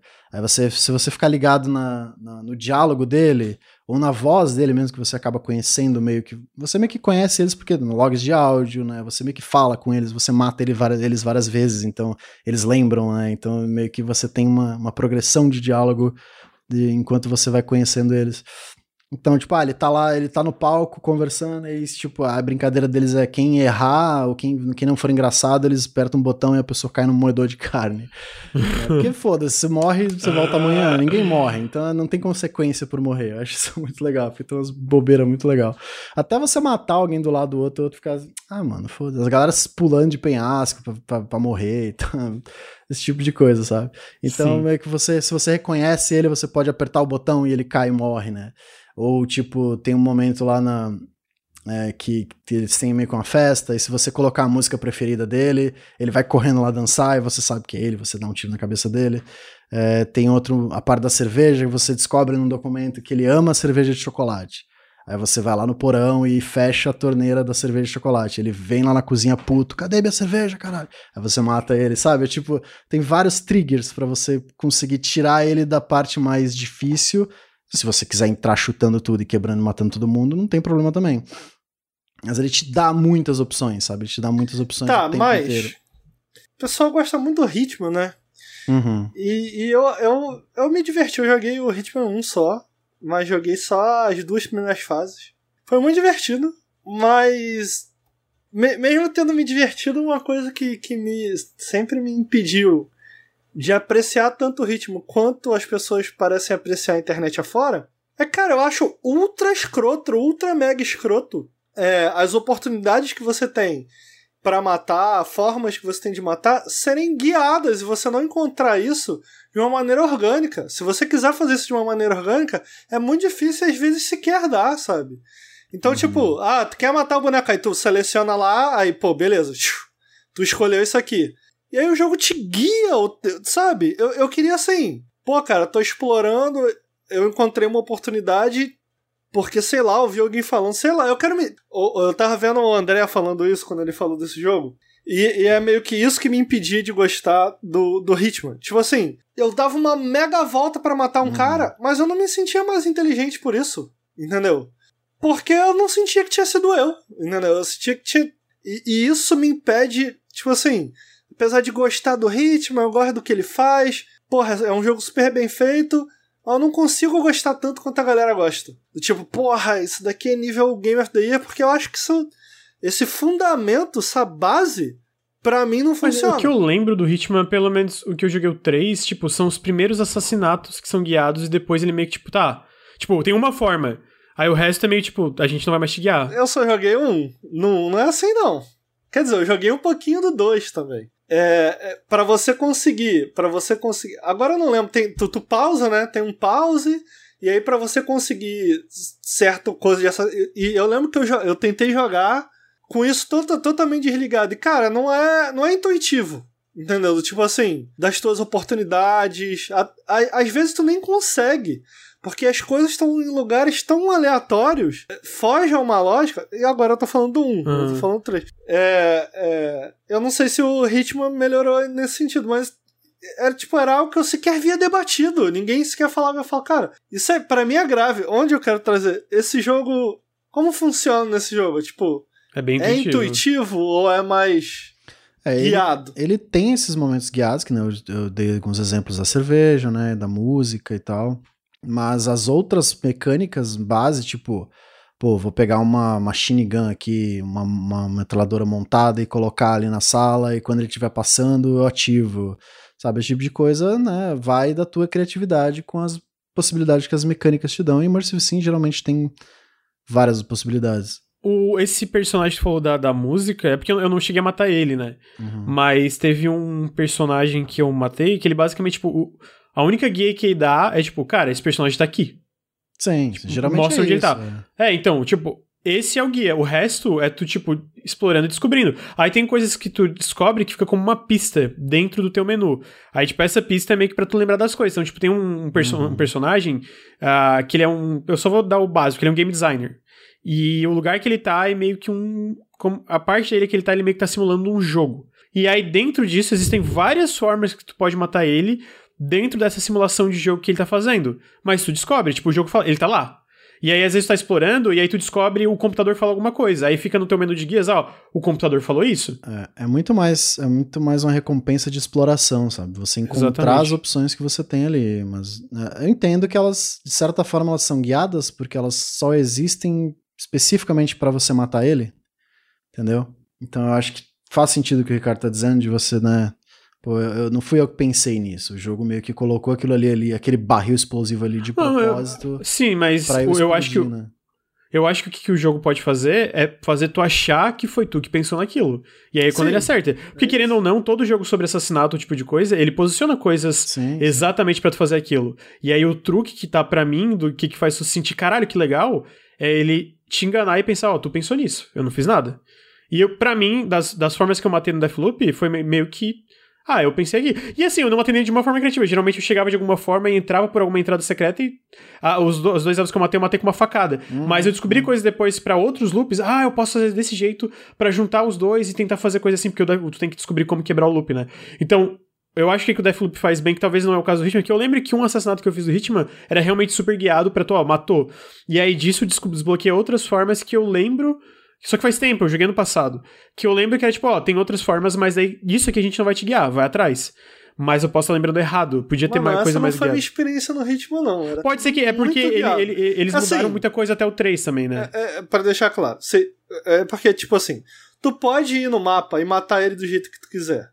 Mas, tipo assim, tem formas bem específicas para você matar. Envenenar a comida, essas coisas, né? É, entendeu? E aí, essas formas muito específicas, sei lá, vou, vou chutar aqui, tipo. É, botar fogo no cu dele quando ele vai no banheiro, entendeu? Pra tu fazer isso, tem tu, tu tem que ser guiado, porque se tu, se tu tentar de alguma maneira fazer isso de uma forma não guiada, brother, é impossível, é muito entendi, pouco intuitivo. Entendi. Tanto que a, o que eu mais me divertia no ritmo era eu esgotava. To, eu achava foda isso. Eu esgotava todas as possibilidades, cara. Eu matava o maluco de todos os jeitos. Depois, no final, conhecendo todo o mapa, eu fazia a fase Sweet Only. Tipo assim, eu, eu com a roupa do Hitman, né? Tipo assim, você tinha, você tinha que matar o alvo sem ser visto e só com a, com a, com a roupa do Hitman. Porra, aí eu me divertia para um caralho. Assim, ultra difícil, mas muito divertido. Muito divertido porque tu já conhece o mapa inteiro. Agora, tem uma coisa que me vendeu esse jogo. Que vocês provavelmente já falaram, mas eu não tava aqui. Porra, tu tem que fazer teu rolê e não tem quick save nessa merda. Porra, isso é foda. Isso é Eu acho foda. que nesse sentido de você. Porque, assim, os primeiros assassinatos é sempre aquele caos tudo dá errado, pelo menos para mim, é, geralmente acontecia isso, dava tudo errado, tudo explodia, todo mundo vinha correndo atrás de mim, mas não era algo que eu ficava, ah, mano, perdi a chance de fazer uma parada bonita, tá ligado? Que muito jogo faz, é, tipo, porque, pô, daqui a pouco eu volto, eu, eu vou ter que matar ele, eu sou obrigado a matar ele mais de uma vez, porque não tem como eu terminar esse loop da primeira vez que eu matar, você mata todos os visionários várias vezes, até você encontrar a, a forma de matar todo mundo ao mesmo tempo. Então, às vezes você sabe, você faz uma coisa que não era tão legal, mas você descobre algumas informações ou você tem algum conhecimento a mais, que a próxima vez que você vai lá, porra, é legal pra caralho, você entra que nem um fucking ninja, mata todo mundo e mata o cara e, e ri da cara dele, ah, morreu de novo, trouxa. E depois você vai voltar lá de novo, vai fazer outra coisa diferente, vai encontrar com uma bazuca, enfim. Eu acho que essa estrutura de loop dele, cara, deixa você muito mais confortável para brincar, tá ligado? E não é tão punitivo em relação a isso o próprio stealth, né, toda essa parte de ser visto e tudo mais, e não tem essa punição. O que para mim foi a solução ideal, cara, para não Cara, ter isso é save, é muito ter... foda. Isso é muito foda. Isso é muito maneiro, porque esse é um é um, é um problema, né, do gênero, sim, assim, sim, de uma total. maneira geral. E eu tava, eu vi alguns comentários essa, essa esse rolê do tipo, cara, se tiver que morrer, só morre aí, sabe? Ou então de tipo, de você ter que lidar com o fato de você ter visto é algo que jogos de stealth Quick load. Possuem, possuem alguma dificuldade, né? Do tipo é. assim. Pô, tu foi visto, e agora? Porque muitas vezes tem jogos que, cara, querem que você, você foi visto quer que você continue. Mas aí adiciona uma camada muito. Tu para de acreditar naquilo, sabe? Porque muitas vezes. Isso, isso é perigoso num jogo de stealth, né? Do tipo, pô, tu foi visto. Não, mas o jogo quer que tu continue. Aí passa 10 segundos ninguém mais tá te procurando e tá todo mundo agindo. Como se nada tivesse é, acontecido. Aí, aí, é tipo, o, o, o, a forma com que o mundo à tua volta tá reagindo é como se aquele, aquele erro que você fez, aquilo que você fez, não fizesse diferença uhum, nenhuma. E aí tu uhum. para de acreditar naquele mundo, entendeu? Tu, tu, é. tu pô, se eles não se importam, por que, que eu vou me importar? E tu começa a tocar o foda-se, entendeu? Então, tipo. Ah, o Dishonored agora... 2, o Dishonored 2, quando você é visto, meio que todo mundo fica em alerta não o mesmo alerta de te procurando, mas eles ficam meio, sabe, olhando mais pros lados, porque o cone de visão no Dishonored 2, ele acompanha a cabeça e não o corpo do personagem. Então eles ficam olhando em cantos, sabe, eles ficam alerta. Então meio que tem essa pequena diferença que eu acho que já faz um... Mas mesmo assim, Dishonored 2 eu, eu era visto Start e Quick Load, sabe? Porque cara, não vale a pena. É muito mais legal você ir escondido é, e matar é todo mundo. Maneiro. E é foda. Porque, e esse jogo é uma resposta a isso. Ele é tipo, cara, é claramente arcane. Cara, como que a gente faz pra, pra não ter um quick, um quick Load, sabe? E um loop temporal. Eu acho que, porra, foi uma sacada perfeita para isso, cara. Por isso que esse jogo me impressionou tanto e me animou é, tanto. Isso é muito maneiro, cara. Isso é muito maneiro. Isso, isso é. Você vê, né? É uma coisinha. Isso é a parada que eu que me faz, tipo, cara, eu tenho que jogar isso, eu vou jogar. Uhum. Mas assim, eu, eu não quero. Eu, eu quero jogar o. Tematicamente, tematicamente o outro. Como é que é o nome do outro? Prey, Dishonored. O Dishonored me interessa mais. Tipo assim. É, eu gosto muito do mundo do Dishonored. Gosto muito. Nossa, ficar explorando Dishonored, olhando os cantinhos, as casinhas. Sim, nesse sentido é Deathloop não tem tanta coisa interessante quanto os outros jogos da Arkane. Mas eu acho que ele, ele, foca no, ele foca no outro lado, sabe? O outro lado que funciona também. E acho que a parte narrativa dele também conversa muito bem com essa parte do loop. É só uma coisa que talvez foi uma escolha, não sei se chega a ser um problema, que é, ele é, apesar dele ser um loop, ele te deixa você explorar, você, ele é muito guiado às vezes, sabe? Ele é muito, tá, você você só tem uma forma de matar os oito visionários, não tem mais nenhuma outra forma. Ah, é? Você Porra. só tem uma forma de, de, terminar o jogo. Você Até você descobrir essa, essa única forma de você matar eles, Pô, mas né? é caído. Demo... É, pois é, meio, tipo, chega no final, inclusive você recebe uma quest, tipo, acabar o jogo. É praticamente isso o nome da quest. Uhum. E ele te dá exatamente o que você tem que fazer depois que você tem todas as informações. Eu fiquei meio tipo, ah, ok, eu já tinha entendido, eu não precisava me, me desenhar na tela, tá ligado? O que, que eu tenho que fazer. Mas, tipo. E outra coisa, é você não consegue terminar esse jogo tipo um Outer Wilds da vida em 22 minutos, sabe? Eu não consigo entrar no jogo e, ok, eu, eu sei como que eu mato todos os visionários, eu vou matar todos eles agora. Não, você não, você não pode fazer isso. Você tem que ter todas as informações, porque o coach não sabe as informações. Mesmo que o player saiba, o coach não sabe. Então ele não tem como acessar ele não tem os códigos, que todos os códigos do jogo mudam quando você começa o jogo de novo. Inclusive da primeira porta muda também, então você tem que ir lá fazer o tutorialzinho para pegar o código inicial e tudo mais. Então, tipo, toda essa parte eu entendo essa escolha mais guiada, né? Você meio que tem uma direção mais guiada, mas ao mesmo tempo eu fiquei. Ah, cara, eu queria que o jogo meio que sabe, deixa eu quebrar um pouco essa, essa estrutura, sabe? Deixa eu brincar um pouco mais com isso. Deixa eu, sem querer, matar todos os visionários e o jogo acabar. Eu, eita porra, peraí. Eu acho que o ideal é o meio termo, né, cara? O é, é, é tentar Eu acho que o, tá, o, exemplo de Outer Wilds faz sentido. Eu entendo você não querer ir tão ao extremo que nem Outer Wilds, que né, você meio que guia um pouco mais, mas ao mesmo tempo eu fiquei, cara, eu queria poder sabe, ter mais liberdade para isso. Ter... Eu queria dar um, responder um negócio comentário aqui, ó. É, se ser guiado é o preço para popularizar Immersive Sim é um bom preço a se pagar? Cara, Prey e Dishonored tem muitos momentos bem guiados também. Eu acho que isso existe em todos os jogos Arcane em relação... Por exemplo, o final do Prey também é uma parada meio tipo, ah, tem a quest, tipo, acaba o jogo, tá ligado? É porque eu acho então, que ele, ele, Mas Prey parece mais aberto, né? Você sente mais isso porque ele é um jogo justamente que fala sobre esse loop que você, né, você tem que brincar com essa ideia de repetir, você meio que tem que experimentar o tempo todo. E aí você meio que não, você tem essa liberdade toda, mas a gente quer que você faça assim. Aí foi meio ah, ah ok, foi um Entendi. pouco decepcionante. Oh, uma dúvida pertinente para mim, pelo menos. Eu eu acho maneiro, stealth maneiro para mim, conseguir passar pelos lugares sem matar ninguém. Sim. Possível? Sim. Ou não? Total, é. exceto o visionário, é. né? Você tem que matar o visionário. Não, sim. Sim, não, tô 100%. Agora, alguém comentou ali que eu não joguei Hitman. Tu vai tomar no teu cu, eu joguei 40 horas em duas fases, fiz 100% das duas fases, só que faz muito tempo que eu joguei, então eu não lembro. Então, dá uma mamada aqui. Eu... Oh. Você tem que entender que o Ricardo joga 200 Eu não lembro, velho. Eu não lembro. É, ah. o Ricardo, ele. Não, mas eu, eu gostei do. Eu gostei do, do ritmo, cara. Eu gostei do ritmo, mas eu não, eu não lembro mais. O que me incom... Mas eu tenho vontade de voltar, pô. Parece que o 3, ele. É que basicamente muita coisa que eles melhoraram no ele 3. Ele incorpora tudo é, no 3. É, né? é, isso, é, é retro, retro, retro, retroativo, retroativo a palavra? Uhum, isso é maneiro. Isso é maneiro. É, quero jogar. muita coisa. Pô, é porque a, o, o, o Hitman 3 saiu esse ano? Saiu esse ano. É, porque tem gente que fala, tipo, ah, ninguém tá falando dele como GOT e tal. É, e é ele foi um dos jogos mais bem avaliados do ano, inclusive. É, porque eu fico assim, mano, eu acho muito maneiro. Magote. É que eu acho que para quem curte a estrutura, é, não tem nada parecido, né? Então, tipo assim, pô, o cara curte muito o que, que Hitman faz. O que, que tem parecido com o Hitman? De verdade, eu não. Tipo, talvez Deathloop agora no sentido de loop, mas mesmo assim eu acho que o que Deathloop faz é diferente. Então, uhum. para quem clica e ama o que, que Hitman faz, eu consigo entender porque que seria jogo do ano. Porque não tem nada igual a Hitman, né? Eu, eu, eu não acho ah, que tem. Muito guiado, muito guiado, muito guiado, me incomoda. Mas não joguei 3, quem sabe? Tem a fase Cyberpunk que é bonita. É, talvez o Deathloop te incomode um pouco nesse sentido também.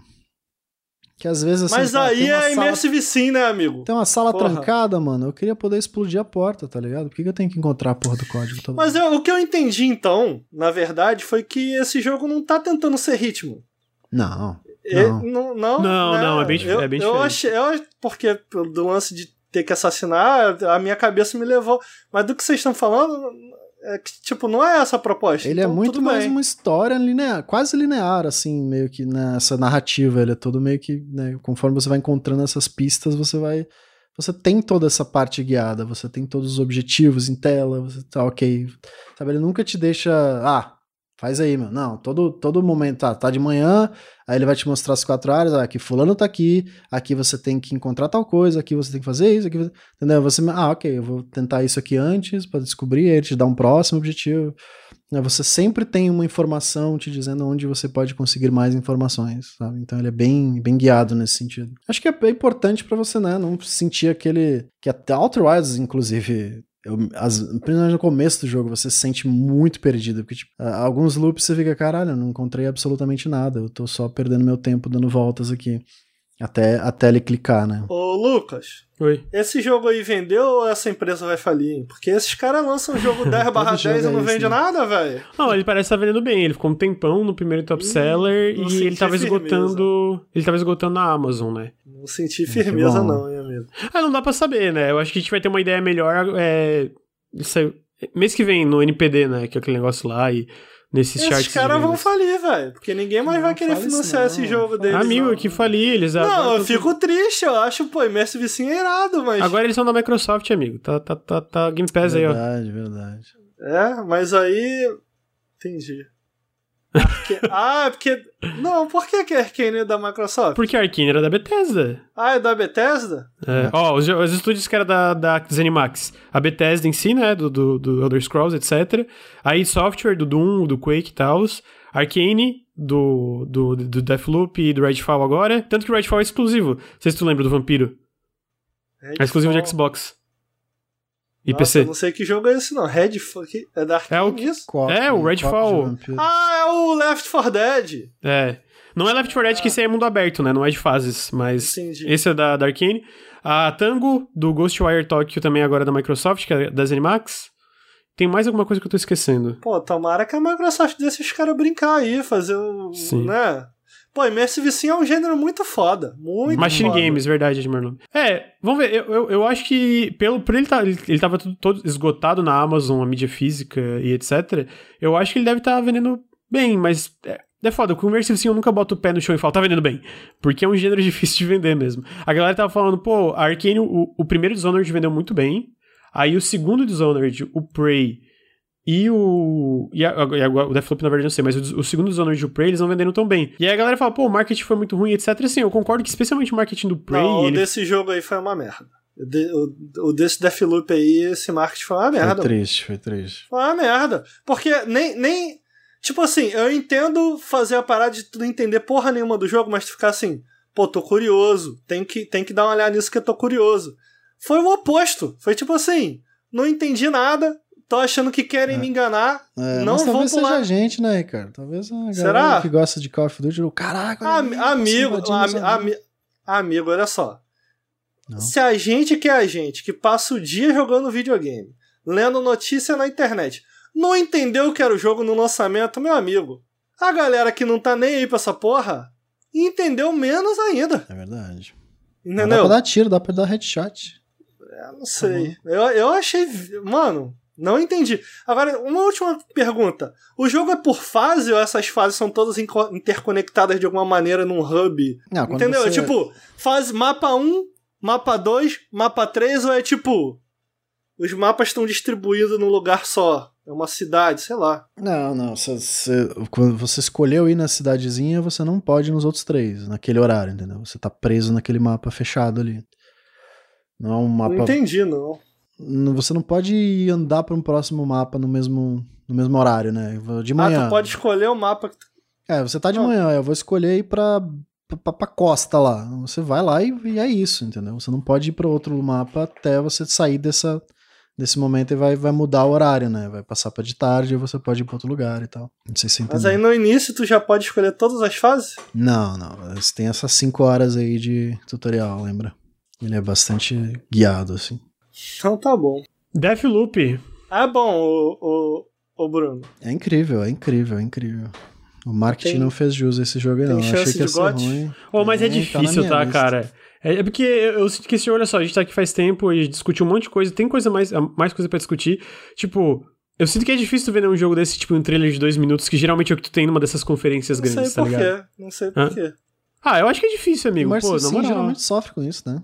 É, o Prey, o Prey, por exemplo, o Prey, mas daí o Prey, eu, eu, sinto que o Prey foi ruim por outra razão. O, o, o Deathloop foi ruim porque eles não conseguiram explicar o jogo, e o Prey foi porque eles venderam outra parada. O Prey, todos os trailers era ação, tiro, porrada e bomba, e esse tu joga o jogo, ele é... Hã? Esse aqui não, mas é esse aí, é, esse aqui a ação é legal. Tudo bem. Eu sei que não é, só mas isso, tipo. sabe? Não, justo, justo. Mas, tipo, eu sinto que a ação desse jogo, em trailer, ela é, ela é mais legal. Tipo, Sim. se, tu- se o Prey fosse só um jogo de ação, ele seria uma merda. Se esse jogo eles pegassem as mecânicas de ação e botassem um jogo voltado pra ação, ele seria excelente, porque a ação do jogo é boa, o tiro é bom, as Uhum. armas são boas. A IA não tanto, a IA, mas a IA tem, né, a IA é, tipo, tem uma razão pra, tipo, É ser tão bom. OP, Tem no um caso, né? textinho no começo. Ah, a gente não não escolheu os melhores os os melhores pra vir com a gente pra ilha. Tipo, Todo mundo é muito burro e lerdo. Tudo bêbado. Tem uma justificativa. Sim. E não, e melhor, eu tava lendo que eu, eu, eu, eu não vi, né? Mas eu tava vendo al- algum tweet que era tipo assim: o, o coach matou alguém e aí o, o amigo desse alguém falou: Te vejo amanhã. Tipo, Uhum. tá ligado? Tipo, o jogo zoando o fato dele estar sendo morto e tal, por causa que é nesse loop, né? Não, porque se a desenvolvedora não me explica um jogo de 10 minutos, não merece. Ih, fica na tua. Eu, hein? Ninguém, ninguém se importa com você. Ah, é é, isso. mas é que o marketing não é desenvolvedor. Não, que a- faz, né? É caído, caído, coisa, é caído. Venderam mal o jogo. Venderam, venderam mal o jogo. Venderam mal. É, mas. Acho que é isso, Deathloop, né? É isso aí. Periscópio longo. Periscópio longo. Periscópio longo. Pô, vários jogos bons tirando Pô, esse. só quatro jogos bons, quatro jogaços aí. Então foi um bom periscópio. Bastante coisa pra jogar. É, falta muita coisa ainda. Pô, nem comecei Eastward, tô louco pra jogar essa merda, mano. Mas e o Só é jogo de multiplayer? 30 horas. É incrível, é incrível, é incrível. Porra, multiplayer. Eu, eu amei, eu amei. Caralho, entrava a Juliana me invadindo, eu ficava tenso Tu pra viu caralho. que teve uma. ati- Hã? Teve uma matéria no Rock Paper Shotgun que o título é assim: Single Player Gamers. Eu imploro, é, liguem o multiplayer no Hum. Deathloop. Porra, meu irmão, a merda que tá dando. Os cara quer dizer então que você acha que tem o direito de dizer como eu devo ou não jogar? Quer dizer então que Sério? o modo Deu de jogar é polêmica? inválido. Sim, tá Caralho, dando mó treta. Deus. Ainda bem, que eu, ainda bem que eu não tô acompanhando essas tretas Ai, de Twitter, tem que ser muito idiota, né? Porra. Isso, os malucos Se alguém- igual o se eu- esponja, chatão. Pô, Seu, seu, seu, seu caralho, coitado. caralho. Se eu, se eu tweetasse uma parada, por favor, liguem o, o negócio, alguém falasse, pô, tá falando que eu sou obrigado a jogar assim. Eu falo, tô sim, seu otário, vai tomar no cu, seu burro. Mas eu não, não, não, não, não, não tweeto, mas É, o só Lucas prometeu, ah, vou, vou te matar, vou te invadir. Eu tentei Não te invadir, tu não me respondia, não me respondia. Caralho, não apareceu não, vendo um monte de gente entrou brincando, que feito maluco pra me matar, e o Lucas. Até achei um lá, chato pra caralho, uma Juliana. Não saía de cima dos telhados, toda vez que eu dava um tiro, sumia por meia hora, depois voltava curada. Eu pensei, cara, só Mas pode é ser o isso, Lucas. é Dark Souls. Só né? pode ser o Lucas. Caralho, demorei uma hora pra matar, velho. Sofri É muito. Dark Souls, a invasão é Dark Souls. É Dark Souls? É, não, é diferente porque, tipo assim, quando tu, por exemplo, quando tu mata. Enquanto. Tu, tu matou a Juliana. é, tu matou a, a Juliana. Ela. Enquanto. Quando, por exemplo, te invade, tu mata, tu tem sucesso. Enquanto tu tá nessa parte, ninguém. Ela não pode te invadir de novo. E não dá pra invadir. Também não dá pra te invadir se tu não tá numa área que não tem um alvo. Tipo, tem que ter um visionário no mesmo lugar que tu tá, senão a Juliana também não pode te invadir. Então tem umas regras diferentes do que, que seria só a invasão do Dark Souls, né? Mas olha só, os inimigos atacam a Juliana, não? Não, não. Assim, Não, tem algumas parça. coisas que você pode fazer que. Então é Dark Souls. É Dark Souls. Os inimigos, inclusive, ajudam a Juliana. Agora, por isso, depois vocês reclamam que eu tô sem paciência com o chat. Perguntaram ali de dissonância ludonarrativa. Voltamos pra 2005. Aí é foda. Vê se não dá, vê se não, não, não xinga o filho da puta desse. Mas isso aí é porque o, a Kotaku fez uma matéria disso, de sonância lunar. Caralho, né, mano? Chega. Meu Deus. Ok, chega, acabou, tá muito tarde, eu tô, tô, tô ficando cansado já. Gente, Ricardo, muito obrigado pela presença e por falar de Kena. Pô, desculpa, eu tava cheio de sono hoje, mas. Capaz, Tamo amigo, tá- tava top. Tava, foi legal, foi top. Ah, Bruno, muito obrigado pela presença, amigo, por falar de Deathloop. Ah, Não precisa e- agradecer, e não. eu tô- joguinhos. tô- tô- é- é- faço mais que a minha obrigação, tá aqui. É verdade, mas obrigado de qualquer forma. Ô, Lucas, eu queria dizer que eu tava brincando com o Esponja. O Esponja não quer mais porra. O Esponja foi embora, foi embora. Tadinho. brincando, Esponja. Porra, brincadeira, amigo. Que isso. Tem gente que não tá acostumado, Ricardo. É, pois é. tem gente que não conhece os teus lados. É, gente, então, obrigado, Esponja. Obrigado, chat. É, Porra, eu obrigado. fiz um vídeo no Gaveta, aí vai filha da puta comentar lá assim: Ricardo tava de freio puxado. Quem conhece ele no Nautilus sabe. Caralho, mano, fica quieto, meu chefe não precisa saber essas coisas, não. Porra, eu, hein? Caraca, deselegante pra A caralho. gaveta lá vai dar bola. Pô, chatão, velho. Os caras não tem nada pra fazer, eu, hein? Termina aí o podcast, vai lá. É, muito obrigado a todo mundo. Obrigado quem tá ouvindo no feed. Uh, se você tá ouvindo no feed, vem aqui em twitch.tv barra Nautilus Link, sigam a gente. A gente faz live todos os dias. Café com videogames gravado ao vivo segunda de manhã. Periscópio gravado ao vivo quinta-feira à noite. Uh, se você está na Twitch, vá nos feeds, deixa uma análise lá no, sound, no, no, no iTunes, é, assina lá no Spotify, a porra toda, a gente está em todos os feeds aí de podcast. Uh, apoie o Nautilus, apoia.se barra Nautilus, picpay.me barra canal. Não, picpay.me. Caralho. Barra canal Nautilus, é isso aí. Obrigado, fiquei na dúvida séria. picpay.me barra canal Nautilus. Apoiem, faz muita diferença. Deixem seus subs, faz muita diferença. E a gente fica por aqui com o periscópio número 56. Valeu, gente. Valeu. Esse é novo do Henrique. A gente achou que ele ia jogar coisa boa.